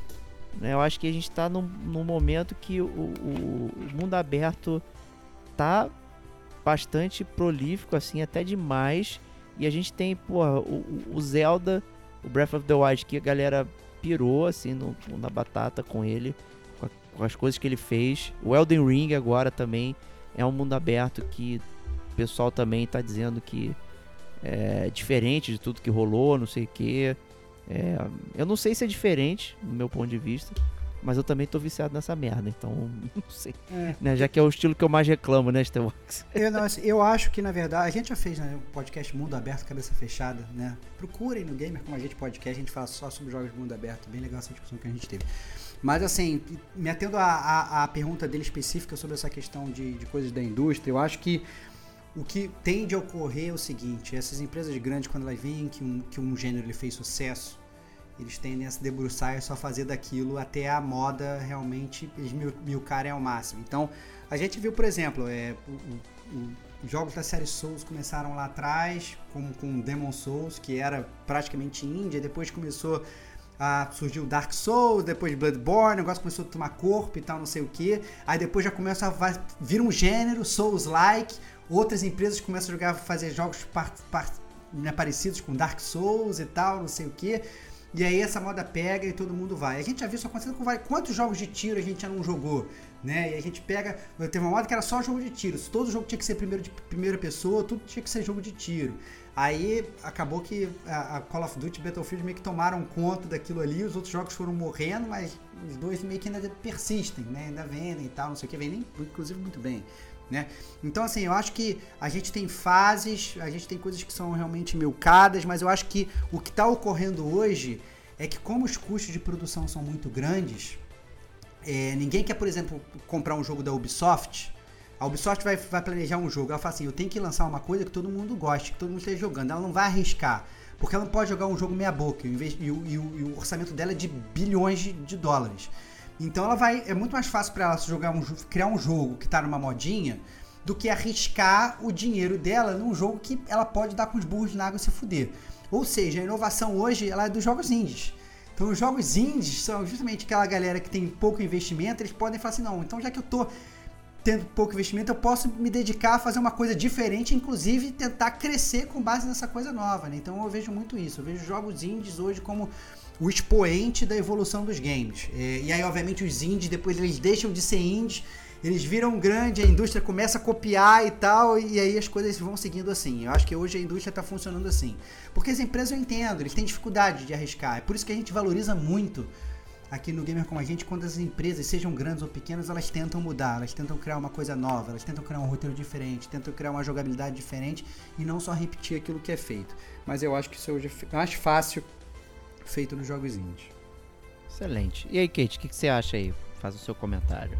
Bom, com respeito assim a, a, a essa coisa de cíclica dos jogos, de fato, tem. Eu acho que é o último ultimamente o que a gente teve de jogos foi aquela coisa de looping, né? De jogos em looping, que tem saído bastante. Antes do looping foi, foi jogos de Metroidvania. Então sempre tem alguma coisa que está saindo com, com mais frequência, é, assim, que, que a mídia também coloca aos nossos olhos, né? Porque assim, sai jogos, muitos e muitos, muitos jogos, quase to, todo mês tá saindo muita coisa. Então, eu não sei se é o que a mídia bota pra gente, pra gente, pra gente assim, é, mais em foco, né, que acaba focando muito mais nesse tipo de jogo, ou se a gente também que não busca, sabe? E essa coisa de mundo aberto, eu, eu, falando a, a, a, no meu CPF, depois de Elden Ring, eu acho que muitos jogos vão rever a maneira como eles vão fazer o mundo aberto.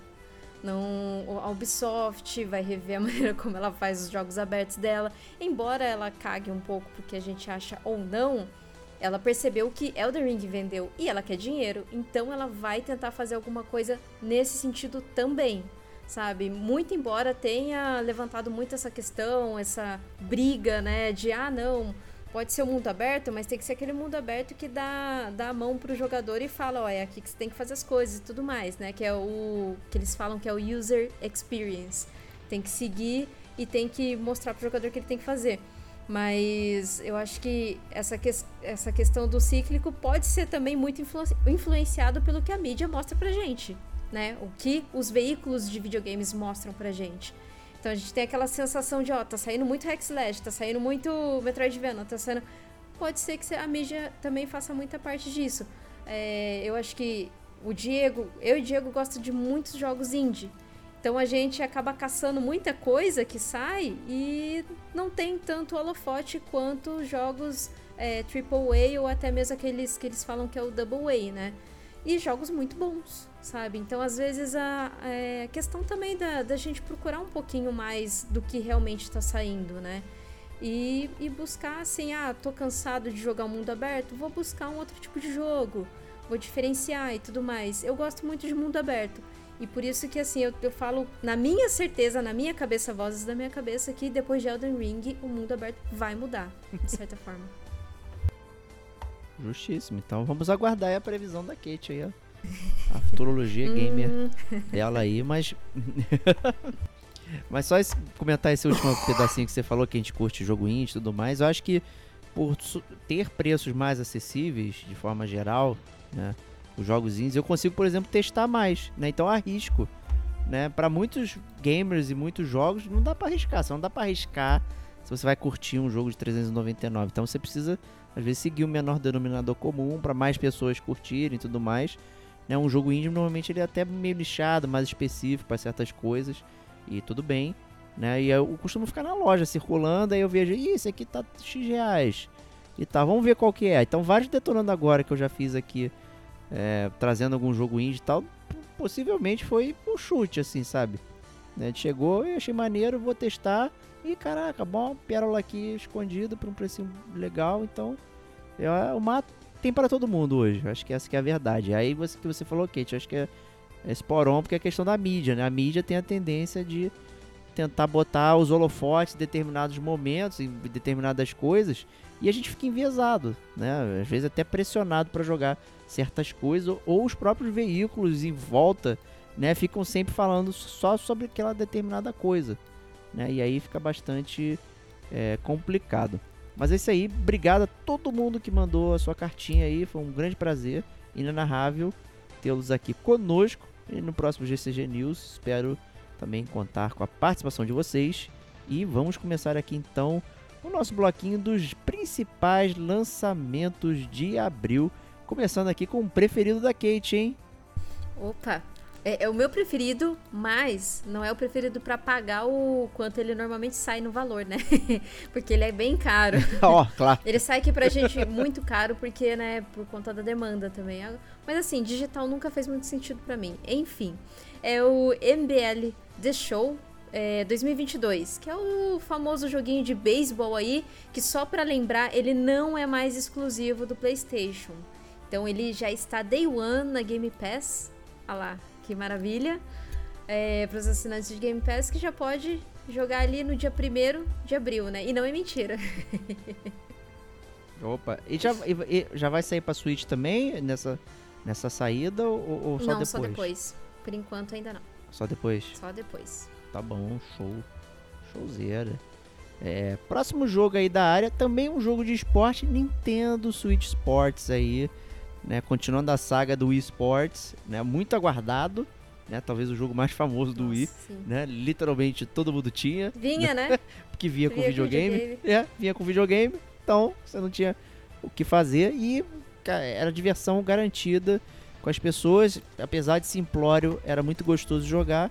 Imagina jogo... agora famoso Diga. jogo familiar, né? Famoso é, jogo, jogo, jogo, familiar. Qualquer um joga. Foi, na verdade, uma febre, né? Que quando saiu o Wii com o Wii Sports, é. virou assim, é o console que todo mundo pode jogar, como se antes as pessoas não pudessem, né? Mas aí agora fica muito mais acessível, porque é coisa de movimento e tal. Aí tinha filme de velhinho jogando, de criança jogando, né? Realmente em questão de acessibilidade, esse o Wii Sports era muito bom, e aí obviamente isso vai é, isso passa pro, pro vai passar a acabar pro Nintendo Switch Sports. Eu acho que o, o ponto principal é o seguinte, como eu suspeito que a maior parte dos jogos vai ser com o acelerômetro do controller, é, qual é o risco de seu controle, do seu Joy-Con quebrar menos, né? Porque você não vai ficar apertando os botões. A gente sabe que o grande problema do Joy-Con é você apertar os botões, né? Você apertou o botão, Isso. ele quebra.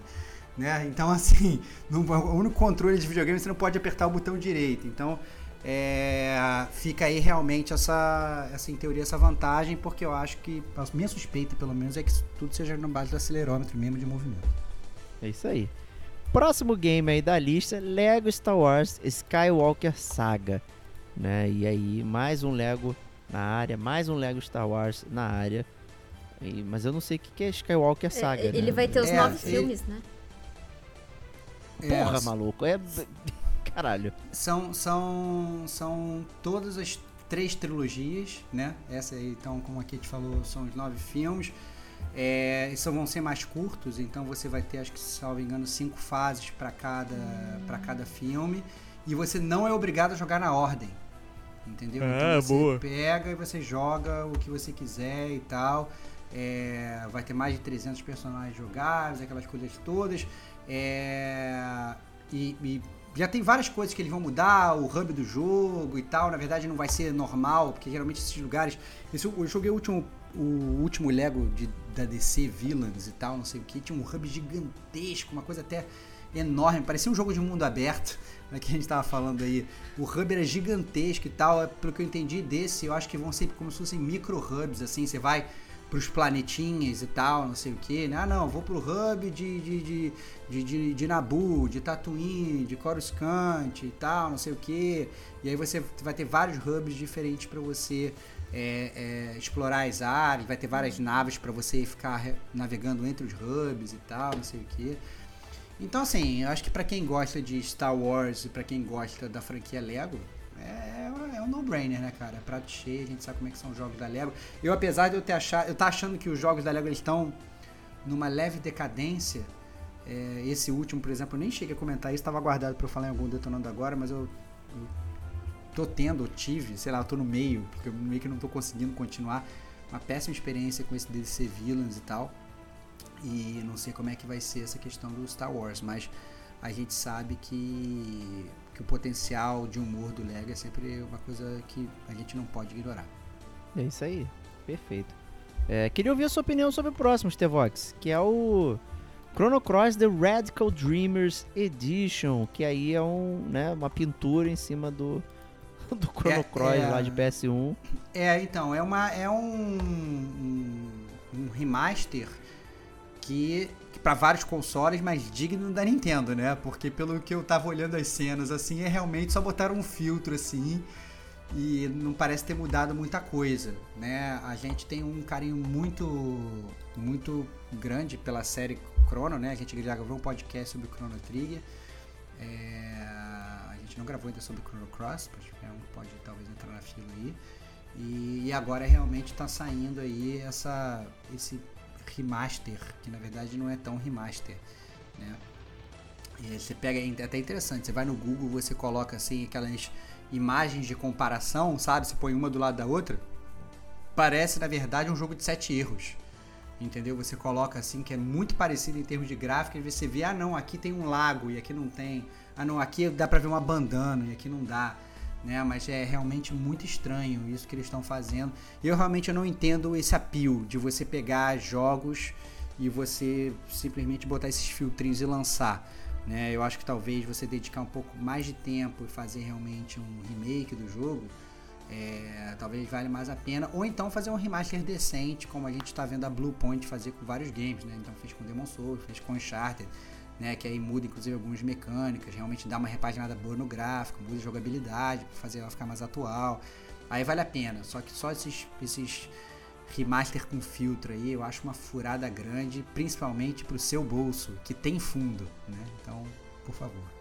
É, pois é, né? E aí, pelo menos esse vai vir aí com aquela com o Radical Dreamers, que é o epílogo lá, prólogo, meiólogo, sei lá, que saiu, né, só no Japão, né, que é uma aventura de texto, né? E aí ninguém teve acesso especificamente a isso e agora vai vir, né, totalmente em, em inglês ali para você experimentar, caso seja algo que você entenda, né? Então, pelo menos é um conteúdo inédito, vamos chamar assim, que nunca saiu é, pro mundo todo. Né? Mas realmente o jogo é o jogo que a gente já tá é, careca de conhecer e tudo mais. Não, não existe nenhum motivo para você pegar caso você já tenha o jogo, enfim, a não ser uma nostalgia. Mas, porra, segura, segura essa onda aí por do preço que né, tá vindo salgar drogas, com certeza. Próximo jogo aí, um remake também, Kate. House of the Dead. E aí, o que, que você me diz pra É, gente? esse aí? daí é o tão famoso joguinho que quando você tá no shopping e vê aquele, aquelas casas de, de fliperama e tudo, era aquele fliperama que você conseguia atirar com a arminha ali, né? Azul, a, a vermelha eu acho que era player 1 e a azul era player 2. E tava lá, The House of the Dead. E se eu não me engano, era do Dreamcast esse jogo, não é? Se eu não tô muito enganada. Sim, Ele é do Dreamcast. teve Saturno também. Ah, teve Saturno. E ele tá vindo Era um joguinho de arcade. o remake aí pro Nintendo Switch no dia 7 agora de abril, eu achei interessante, porque você usa um Joy-Con, né, pra você mirar e atirar. Eu achei, achei maneiro. Assim, vontade de tê-lo? Tenho. Caro? Tá, 200 reais. Então, vou esperar uma, Opa, uma promoção aí, né, pra, pra comprá-lo e jogar com, com as minhas sobrinhas. aí. Eu acho um jogo legalzinho de jogar. boa, boa. E pra terminar aí o último lançamento, Chernobylita. Aí, é, esse eu confesso que eu não conheço, mas estou imaginando que você controla uma barata em Chernobyl. É isso aí ou não? Não, é, esse jogo, na verdade, eu, eu salvo engano. Um ele- trilobita. É, ele é de PC. Esse, esse jogo, na verdade, salvo, é, é, salvo engano, na verdade, ele lançou. É, é, ele tinha sido anunciado há um tempo atrás, ele lançou para PC em 2021, né? E agora ele está saindo essas, essas versões mais novas e tal para o Xbox. Na verdade, até para PlayStation 4 para Xbox One, pelo visto, já tinha. E ele também em 2021. E para agora está saindo essa versão de PlayStation 5, Xbox Series X e S, certo, Kate? E, e é uma série que se passa aí, é um jogo que se passa aí 30 anos após o desastre de Chernobyl, né? E aí parece um, um- descobrem um material estranho lá que se chama Chernobylite, Chernobylite, Chernobylita, aí como falou o Diego, não sei como é que se pronuncia isso. E obviamente a história gira em torno disso das pessoas querendo pegar esse material, né? É, E ele, na verdade, não é um jogo que ele, você olhando assim as fotos, né? Você fala assim, nossa, ele é um jogo AAA, mas ele é feito por um estúdio polonês, na verdade. é, chama Farm 51, que já é um estúdio que já existe há bastante tempo, né? É, desde 2007 foi o primeiro jogo deles, mas você vê que são sempre jogos que meio que são subpar, assim, meio debaixo do radar de todo mundo, né? Então, quem quiser experimentar aí o, o Chernobylita aí, como falou o Diego, saiba que tem aquela, é, é, tem aquela fama de Days Gone, assim, né? Tipo, gráfico maneiro, mas, mas talvez não seja um AAA, talvez um Double A, talvez só um A, né?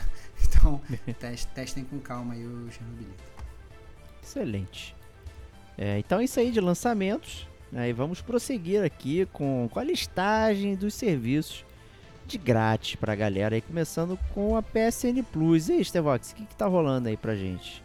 Cara, eles mais uma vez seguiram aquela tática, né, de jogar jogos multiplayer, né, jogar um jogo de PS5, etc e tal, blá, blá, blá. Então eles estão lançando aí Hood, Outlaws and Legends para PS4 para PS5. É, um jogo do Bob Esponja, então SpongeBob SquarePants Battle for Bikini Bottom, é, Rehydrated, só para PS4. E um jogo que passa debaixo do radar de todo mundo aqui, mas que já foi mencionado no Gamer Como a Gente diversas vezes por mim, que é o Slay the Spire.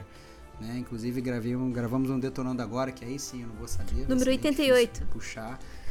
Olha aí, cara, que eficiência da Kate. Ah, então, olha só. É, Detonando Agora 88 ou DLC 88? É, agora é DLC 88. DLC, então, DLC 88 do, do, do, do Gamer Como a Gente, eu falei de Slay the Spire, que é aí que tá, todo mundo, obviamente, quando saiu esses jogos, todo mundo fala, ah, jogos uma porcaria e tal, não sei o que.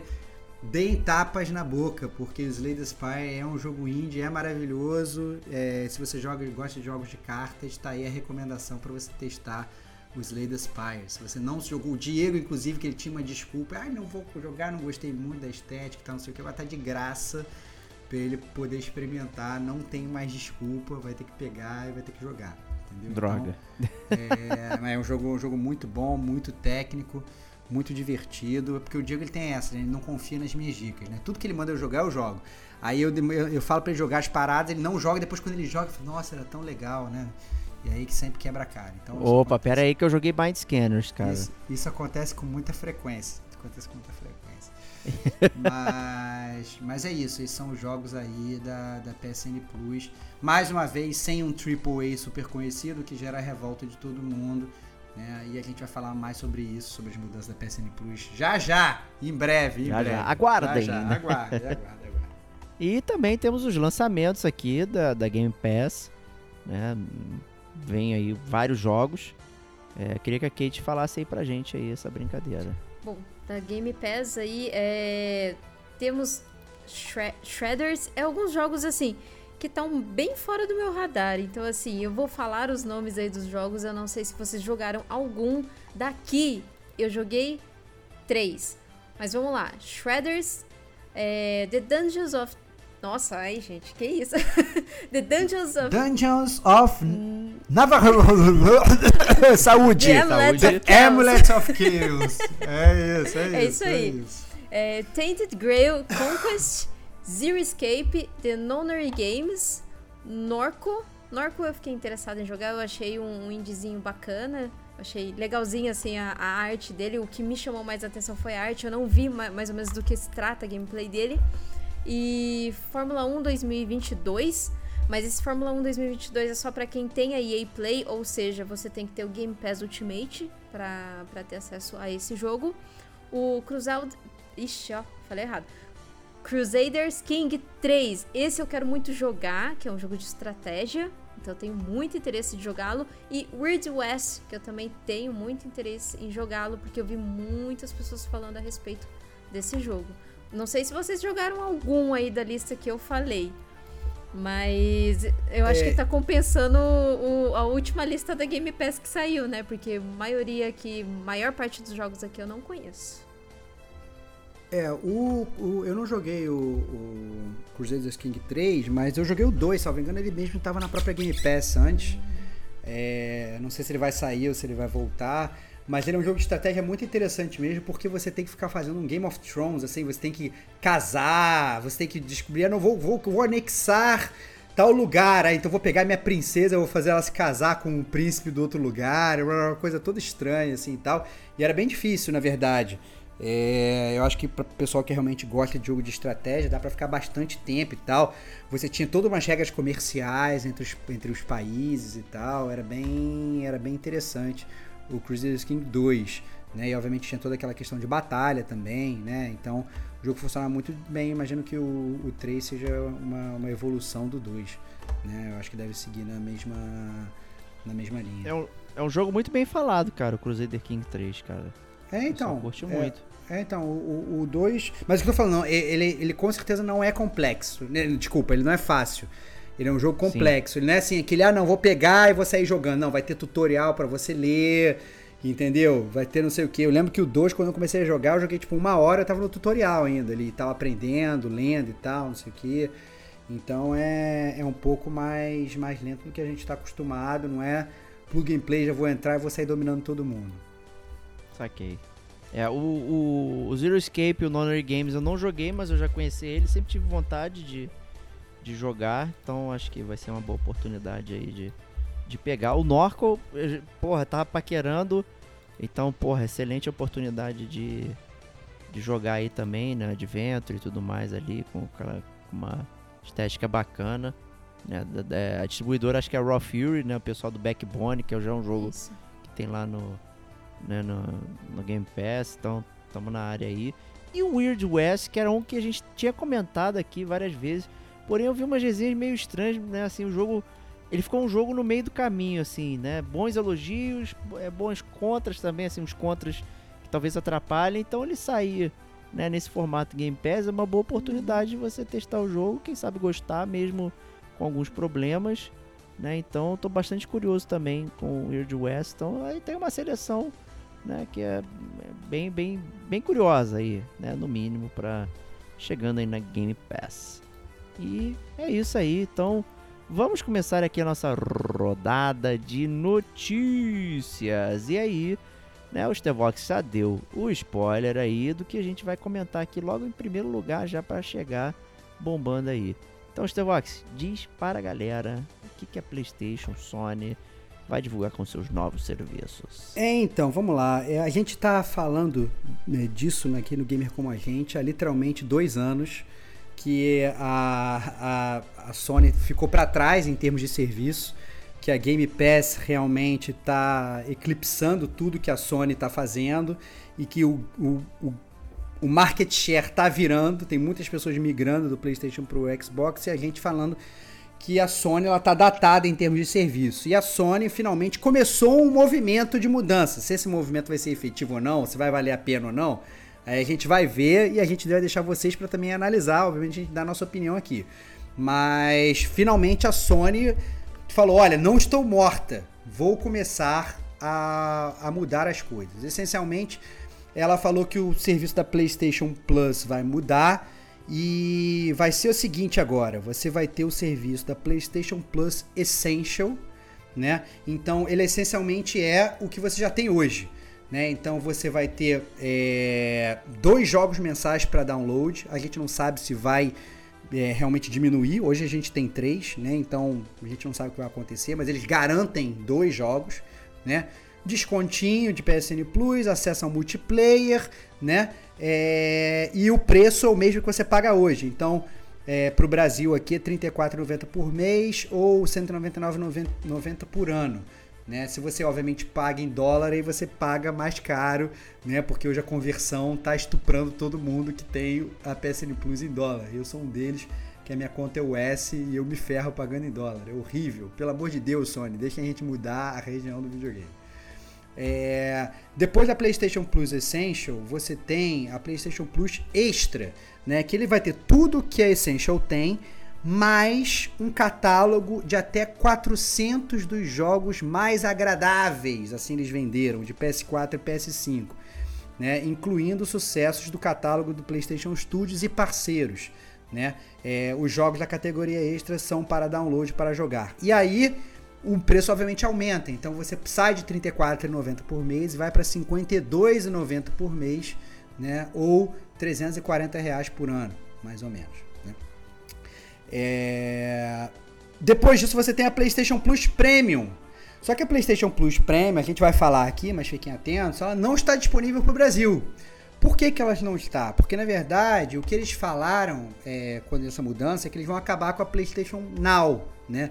Então essencialmente a PlayStation Plus Premium é o Now sendo somado ao serviço da PlayStation Plus. Como a gente não tem o Now no Brasil, a gente não pode acessar esse serviço. Então é muito simples e explicativo. Tem muita gente gritando: ah, mas o Brasil ficou de fora, sei o que, não sei o que.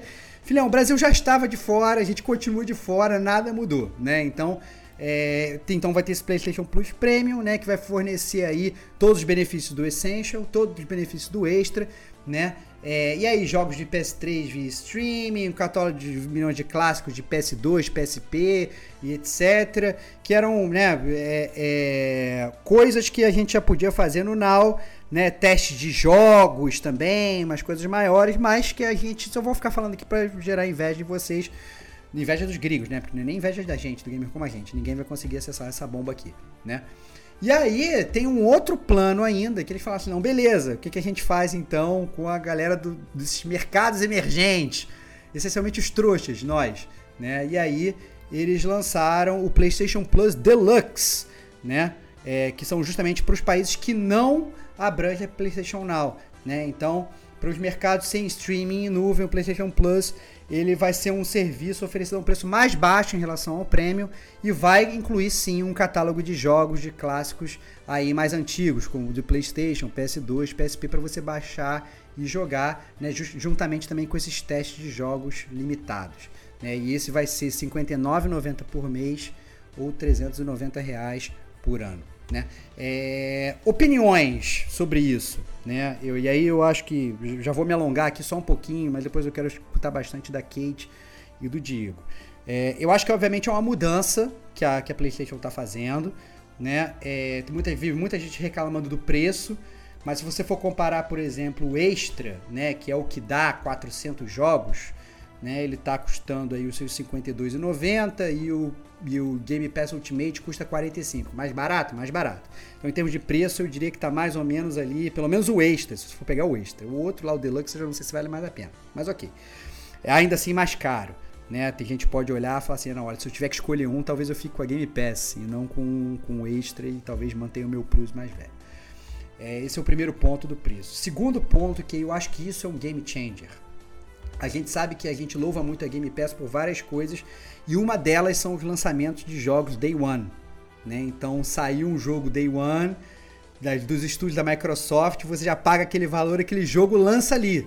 Né? Eles vendem isso. Você vai ver lá na E3, pô, play it first on Game Pass, né? Jogue isso Day One.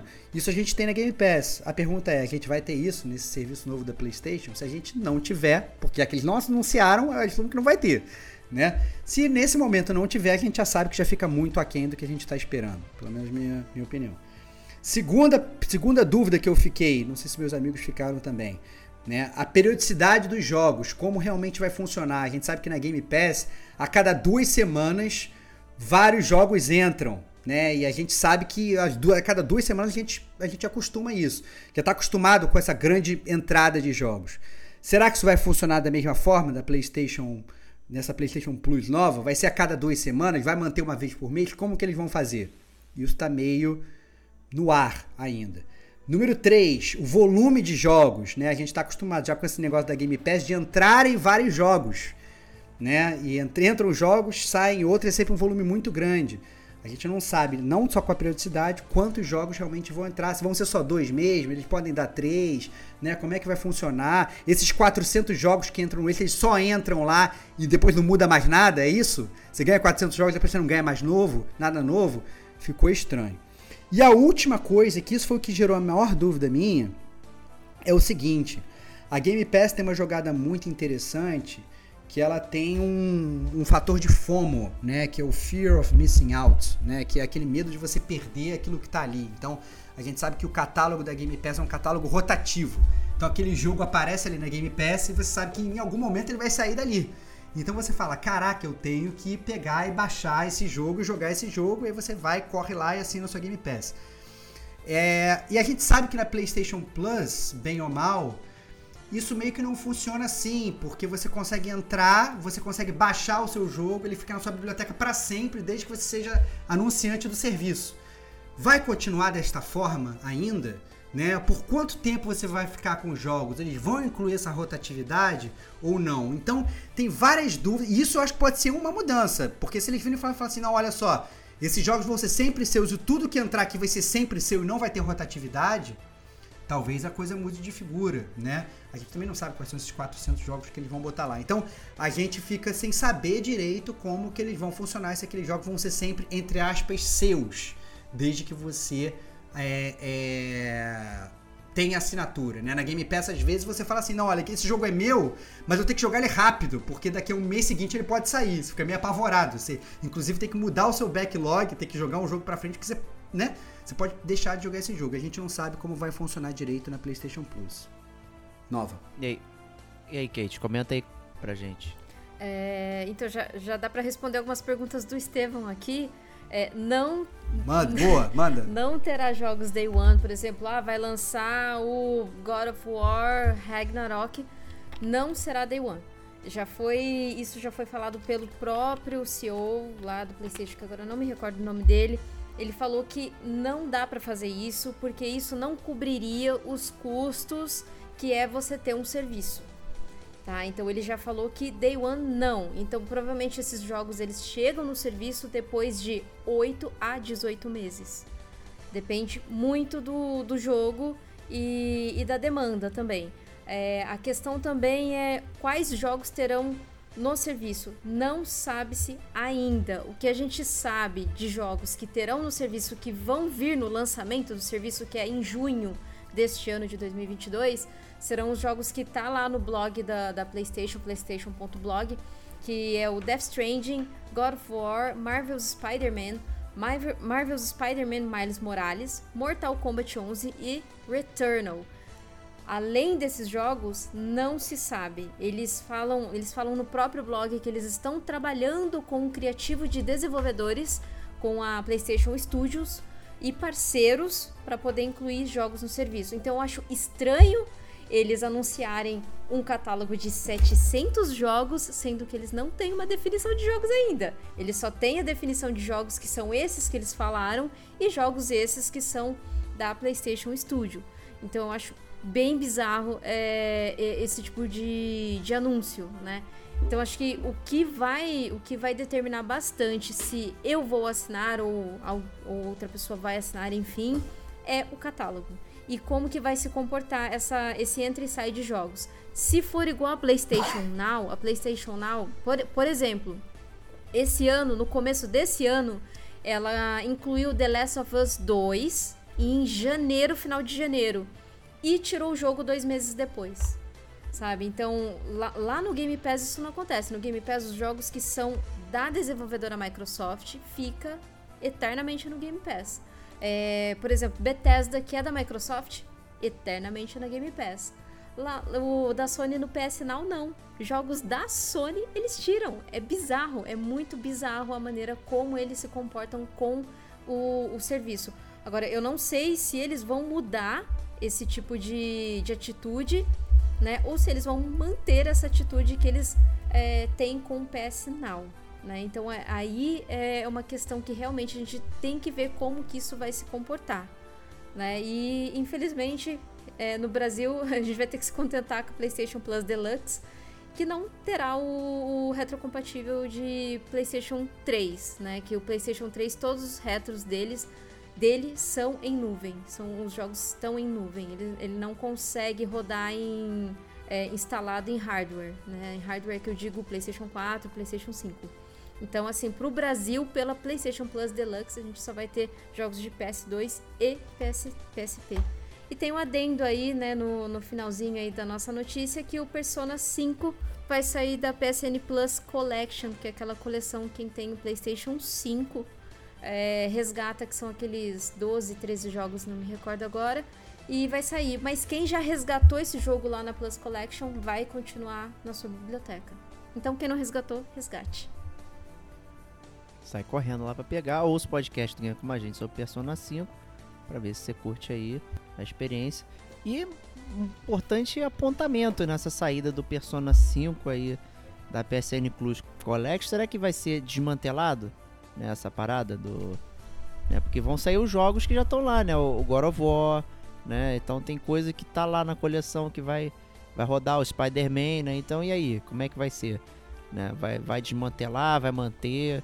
É, o que, que, acho, que isso quer dizer? Eu acho que é muito simples, né? Eles botaram a PlayStation Plus Collection para chamar as pessoas para comprar o PlayStation 5. Sim. Né? Então, é você, ó, você vai começar e você já vai ter vários jogos, né? É isso. Por quê? Porque o serviço da, da, da Plus deles não funcionava assim, certo? Você comprava a Plus e você ia ganhar dois jogos, um jogo, um jogo indie, um jogo, e você ia começar sem jogos. Então eles criaram esse PlayStation Plus é, é, Essentials e tal, PlayStation Plus Collection, perdão, para não confundir o nome. O PlayStation Plus Collection para você poder já começar a jogar o seu PS5 que foi lançado sem jogos, né?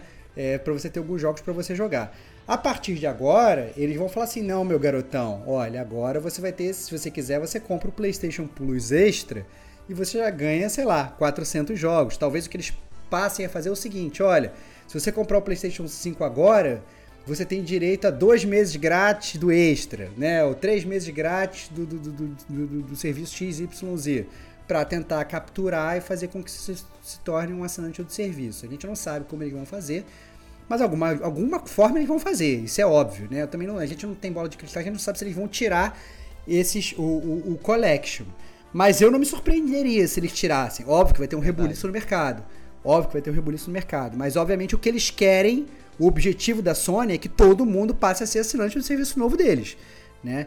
Então vamos ver como que eles vão fazer, o que, que eles vão prometer pra gente, para que a gente faça isso. Porque até agora as promessas, como a própria Kate falou, não são muito boas, né? Pelo visto, a gente vai continuar na Game Pass. É, e, e a, além das dúvidas que vocês levantaram tudo mais, eu, eu me encontro aqui é, no mesmo patamar que vocês. Adiciona aqui também a questão de, desse catálogo de jogos clássicos se vai estar disponível para compra, né? Porque era algo que já era possível nas outras, né? Você podia né, jogar jogo de Play 1 no Play 2, jogo de Play 1 no Play 3, né? Você podia comprar os jogos de PS, PSP, PS Vita, você podia acessar o catálogo é, de PS1 e comprar, né? Então, é, será que vai estar disponível para venda também? Como é que eles trabalharam essa retro ali, né? Que se, como ele não vai rodar na nuvem, né? Vai ser via download e tudo mais, né? Então eles tiveram que trabalhar isso para rodar no hardware do PS5 ali. Né? Então o PS4 passou em branco isso aí, né? A gente perdeu acesso também a jogos que a gente já tinha. Né? Eu mesmo tinha vários jogos ali é, de PSP comprados também, de Vita. Será que eu vou conseguir rejogá-los agora que vai ter isso? Se Ou vou ter que comprar de novo. Vai comprar, é. ter que comprar de novo, seu trouxa. É, não, pois é. Então, assim, eu fico pensando, pô, será que então eu não vou conseguir jogar mesmo tendo comprado? Será que eu vou ter que assinar para poder jogar? Não sei. Né? Então, é, ótimos questionamentos aí também porque não, não tá claro ainda como vai ser. Então falta pouco, né? Estamos aí pertinho já de, de receber o serviço aí, então vamos ver. É, estaremos aqui no Game Como a Gente acompanhando tudo aí, informando para vocês as melhores opções. E vamos prosseguir então aqui, né, com, aquele jogo piada de terror. Tá aí um jogo de terror que eu não tenho medo nenhum, né, que é aquele Abandoned né? Que o Serginho foi o cara que mais acompanhou o Abandoned aqui no Game com a gente, baixou tudo, baixou né, trailer, não sei o que, tava acompanhando, queria saber aí as coisas, né? E, mas é a parada que aparentemente ele foi abandonado, né, Kate? Então, aparentemente sim. é, recentemente a Blue Box, ela tem deletado alguns tweets antigos da conta dela lá do jogo. É, esses tweets eles tinham promessas de datas e inclusive ele até lançou, acho que no, no celular, né, um aplicativo que tinha um pequeno teaser do jogo e deu super errado no, no dia que lançou. Porque sobrecarregou ali e tava incompleto, enfim. Deu super errado é, esse lançamento desse aplicativo teaser. E, e, e daí o, um usuário, ele tem um usuário, é, se não me engano, acho que é do, do próprio Twitter mesmo, que eu até entrei no Twitter dele para ver alguns tweets a respeito é, ele ele tem dito, ele disse que trabalhou lá como dublador, vocalista ali, né? Que ele é da área de som, por pelo menos assim 50 horas, né? E até hoje a Blue Box não pagou ele. Né? Ele afirma que Eita. ele recebe e-mails uh, por semana ali desde agosto de 2021 com, com a Blue Box pedindo desculpas pelos, pelos atrasos de pagamentos. E a respeito também dos, do, dos tweets apagados, foi um usuário do, do Twitter que ele começou a, a perceber realmente que eles estavam apagando e acabou postando, né, trazendo isso à tona. E daí a, a Blue Box resolveu publicar uma nota oficial, né, no dia 31 é, do mês passado, negando todos os rumores de que o jogo estava cancelado, que o jogo está em desenvolvimento. É... Só que assim, não tem data para nada. e se eu não me engano, é um jogo que ele seria até exclusivo do PlayStation 5, né? Só que aí outros usuários, outras pessoas estão falando que é, eles gastaram todo esse dinheiro de investimento do PlayStation, que a PlayStation e a Sony colocou ali no jogo, e acabou o dinheiro e simplesmente eles não sabem mais o que fazer. Há esse tipo de relato. Não sei se é verdade, né? Então, até essa certa altura, eles fizeram essa publicação, mas também não apresentaram mais nada, não falaram mais nada, e eu acho muito estranho isso, né? Acho que o Serginho vai ficar triste aí, porque até o Serginho já disse que perdeu o hype pelo jogo. Eita, ferro, então a parada tá ruim mesmo, hein? O famoso acabou o dinheiro, essa é verdade. Acabou o dinheiro. É isso aí. Acabou o dinheiro, muito bom. É, próxima notícia aí, Stevox, fala pra gente aí. Próxima notícia, a E3 foi cancelada, né? Então, na verdade, é, o evento tá cancelado, tanto digital como presencial, nesse ano de 2022. Né? A ideia é que, é, antigamente, que ele fosse totalmente digital, mas não será nada, né? Então, em resposta a alguns veículos de mídia especializada, eles confirmaram o cancelamento da E3. Segundo o comunicado, a escolha foi por focar na realização do evento em 2023, que terá um novo formato e uma experiência interativa. Né? Então, esse ano, galera, sem E3. Teremos BGS, né, para compensar, BGS presencial, inclusive, já falaram com você, sei lá, sete dias, vai ter uma um, uma pornografia de BGS, aparentemente, para meio que compensar a E3, né? A gente vai ter BGS a dar com pau. E mas a E3 infelizmente está cancelada, ou seja, não teremos aquele cast maravilhoso do Gamer como a gente sobre a E3, a gente comenta todos os lançamentos, e a gente fala o que, que vai valer a pena ou não. Então vai ficar aí para o próximo ano. Espero que o Gamer como a gente consiga participar dessa experiência interativa e interagir bastante. Vamos ver. É, essa, essa nova interativa aí, formato, isso aqui, vai ser VR, todo é. mundo comprar um ingresso vai receber o. Eu quero jogos de graça, cara. Eu quero que a 3 me dê jogos de graça. Dane-se. Não sei o que é, vai fazer, mas eu quero jogos de graça. É isso aí, é o, que, é o mínimo que a gente espera. mas vamos lá. Né? E próxima notícia aí, também levantou o mundo em polvorosa aí, principalmente porque eles entregaram um jogo incompleto e já anunciam que estão fazendo um novo jogo, que é a CD Projekt Red, falando que vai ter um novo jogo da série Witcher. Olha aí, não é um Witcher 4 e sim um novo jogo utilizado naquele mundo ali, aparentemente seguindo outra outra galera ali. Spin-off, spin-off do spin Witcher, cara, é isso. Seguindo a escola, a escola do gato, né, se eu não me engano. E, e aí vão ter outros personagens, não sei o que, seguindo ali. Então, né, vamos ver. Esse aí vai ser Day 365 no mínimo, né, que já perdemos todas as é. confianças aí na. É, o hype tá lá embaixo. O hype tá lá embaixo, mas com o primeiro trailer eu tenho certeza que o Diego transforma isso em Day One pra ele. Eu conheço. Ah, sim. É, eu, vai sair o primeiro trailer, vai ficar maluco, arrancar a cueca pela cabeça, né? Morder o cotovelo. Compro na pré-venda. É, vai comprar tudo na pré-venda. Com steelbook e, e pingente da escola do gato. Entendeu? Tatuagem decalque pra ele tatuar na testa e pro trabalho com tatuagem na testa do, do The Witcher. Já tô. já, já, já tô vendo o, o Diego maluco e tal. Mas a verdade é que a gente sabe que é melhor esperar, né, galera? Vamos esperar. Isso aí. Né? Sapatinho, vamos ver. Infelizmente, a última experiência com a CD Projekt Red não foi boa. Né? Então, vamos, vamos segurar a onda aí e vamos ver o que, que vai lançar. Vamos pegar leve, vamos pegar leve, sem pressa aí. tá, gente? E próxima notícia, hein, Kate? Essa aí parece uma reação interessante. A gente já comentou lá no Game Sharing, né, que, que a Nintendo, né, por exemplo, possui um plano família e agora a super notícia é que o Game Pass pode ganhar um plano família, hein? Isso pode mudar também o esquema do, das coisas, hein? Então, é, dá um relatório aí circulando na, nas redes que afirma que assim o, a, a, Game Pass ela vai ter um nível ali mais alto é, que seria o plano família. O nível mais alto da Game Pass é a Game Pass Ultimate, né? Que tem ali as suas diferenças com a Game Pass Standard. E essa Game Pass é, plano família, ela vai permitir até cinco outros jogadores acessem também a biblioteca completa né? Desde que residam no mesmo país é, do titular da, da conta principal. Isso acontece já no, no plano online da Nintendo, né? Aquele plano família. A Nintendo tem um plano família em que você pode incluir seis pessoas, né? No caso aqui da, da Game Pass seriam cinco. E isso já, já acontece na, na própria Microsoft com os serviços do Office do 365, né? Que é aquele, aquele pacote Office. Sim. Eu assino esse, esse, esse serviço, né? Eu tenho esse plano família, um, um plano muito Também bom. Também tenho. É, se eu não me engano, ele é 45 é, reais por mês, né? Ele é quase um preço aproximado ali da Game Pass por mês. E, bom, eu acho que, nossa, se lançasse esse plano família, da, da Game Pass aí já era a cereja do bolo da Game Pass, né? Não precisa de mais nada. Mais Pô, nada. Dividir com a galera ia ser excelente, hein? Eu acho que a, foi, foi, até engraçado, né? Eu acho que eles já deviam estar com isso planejado na gaveta.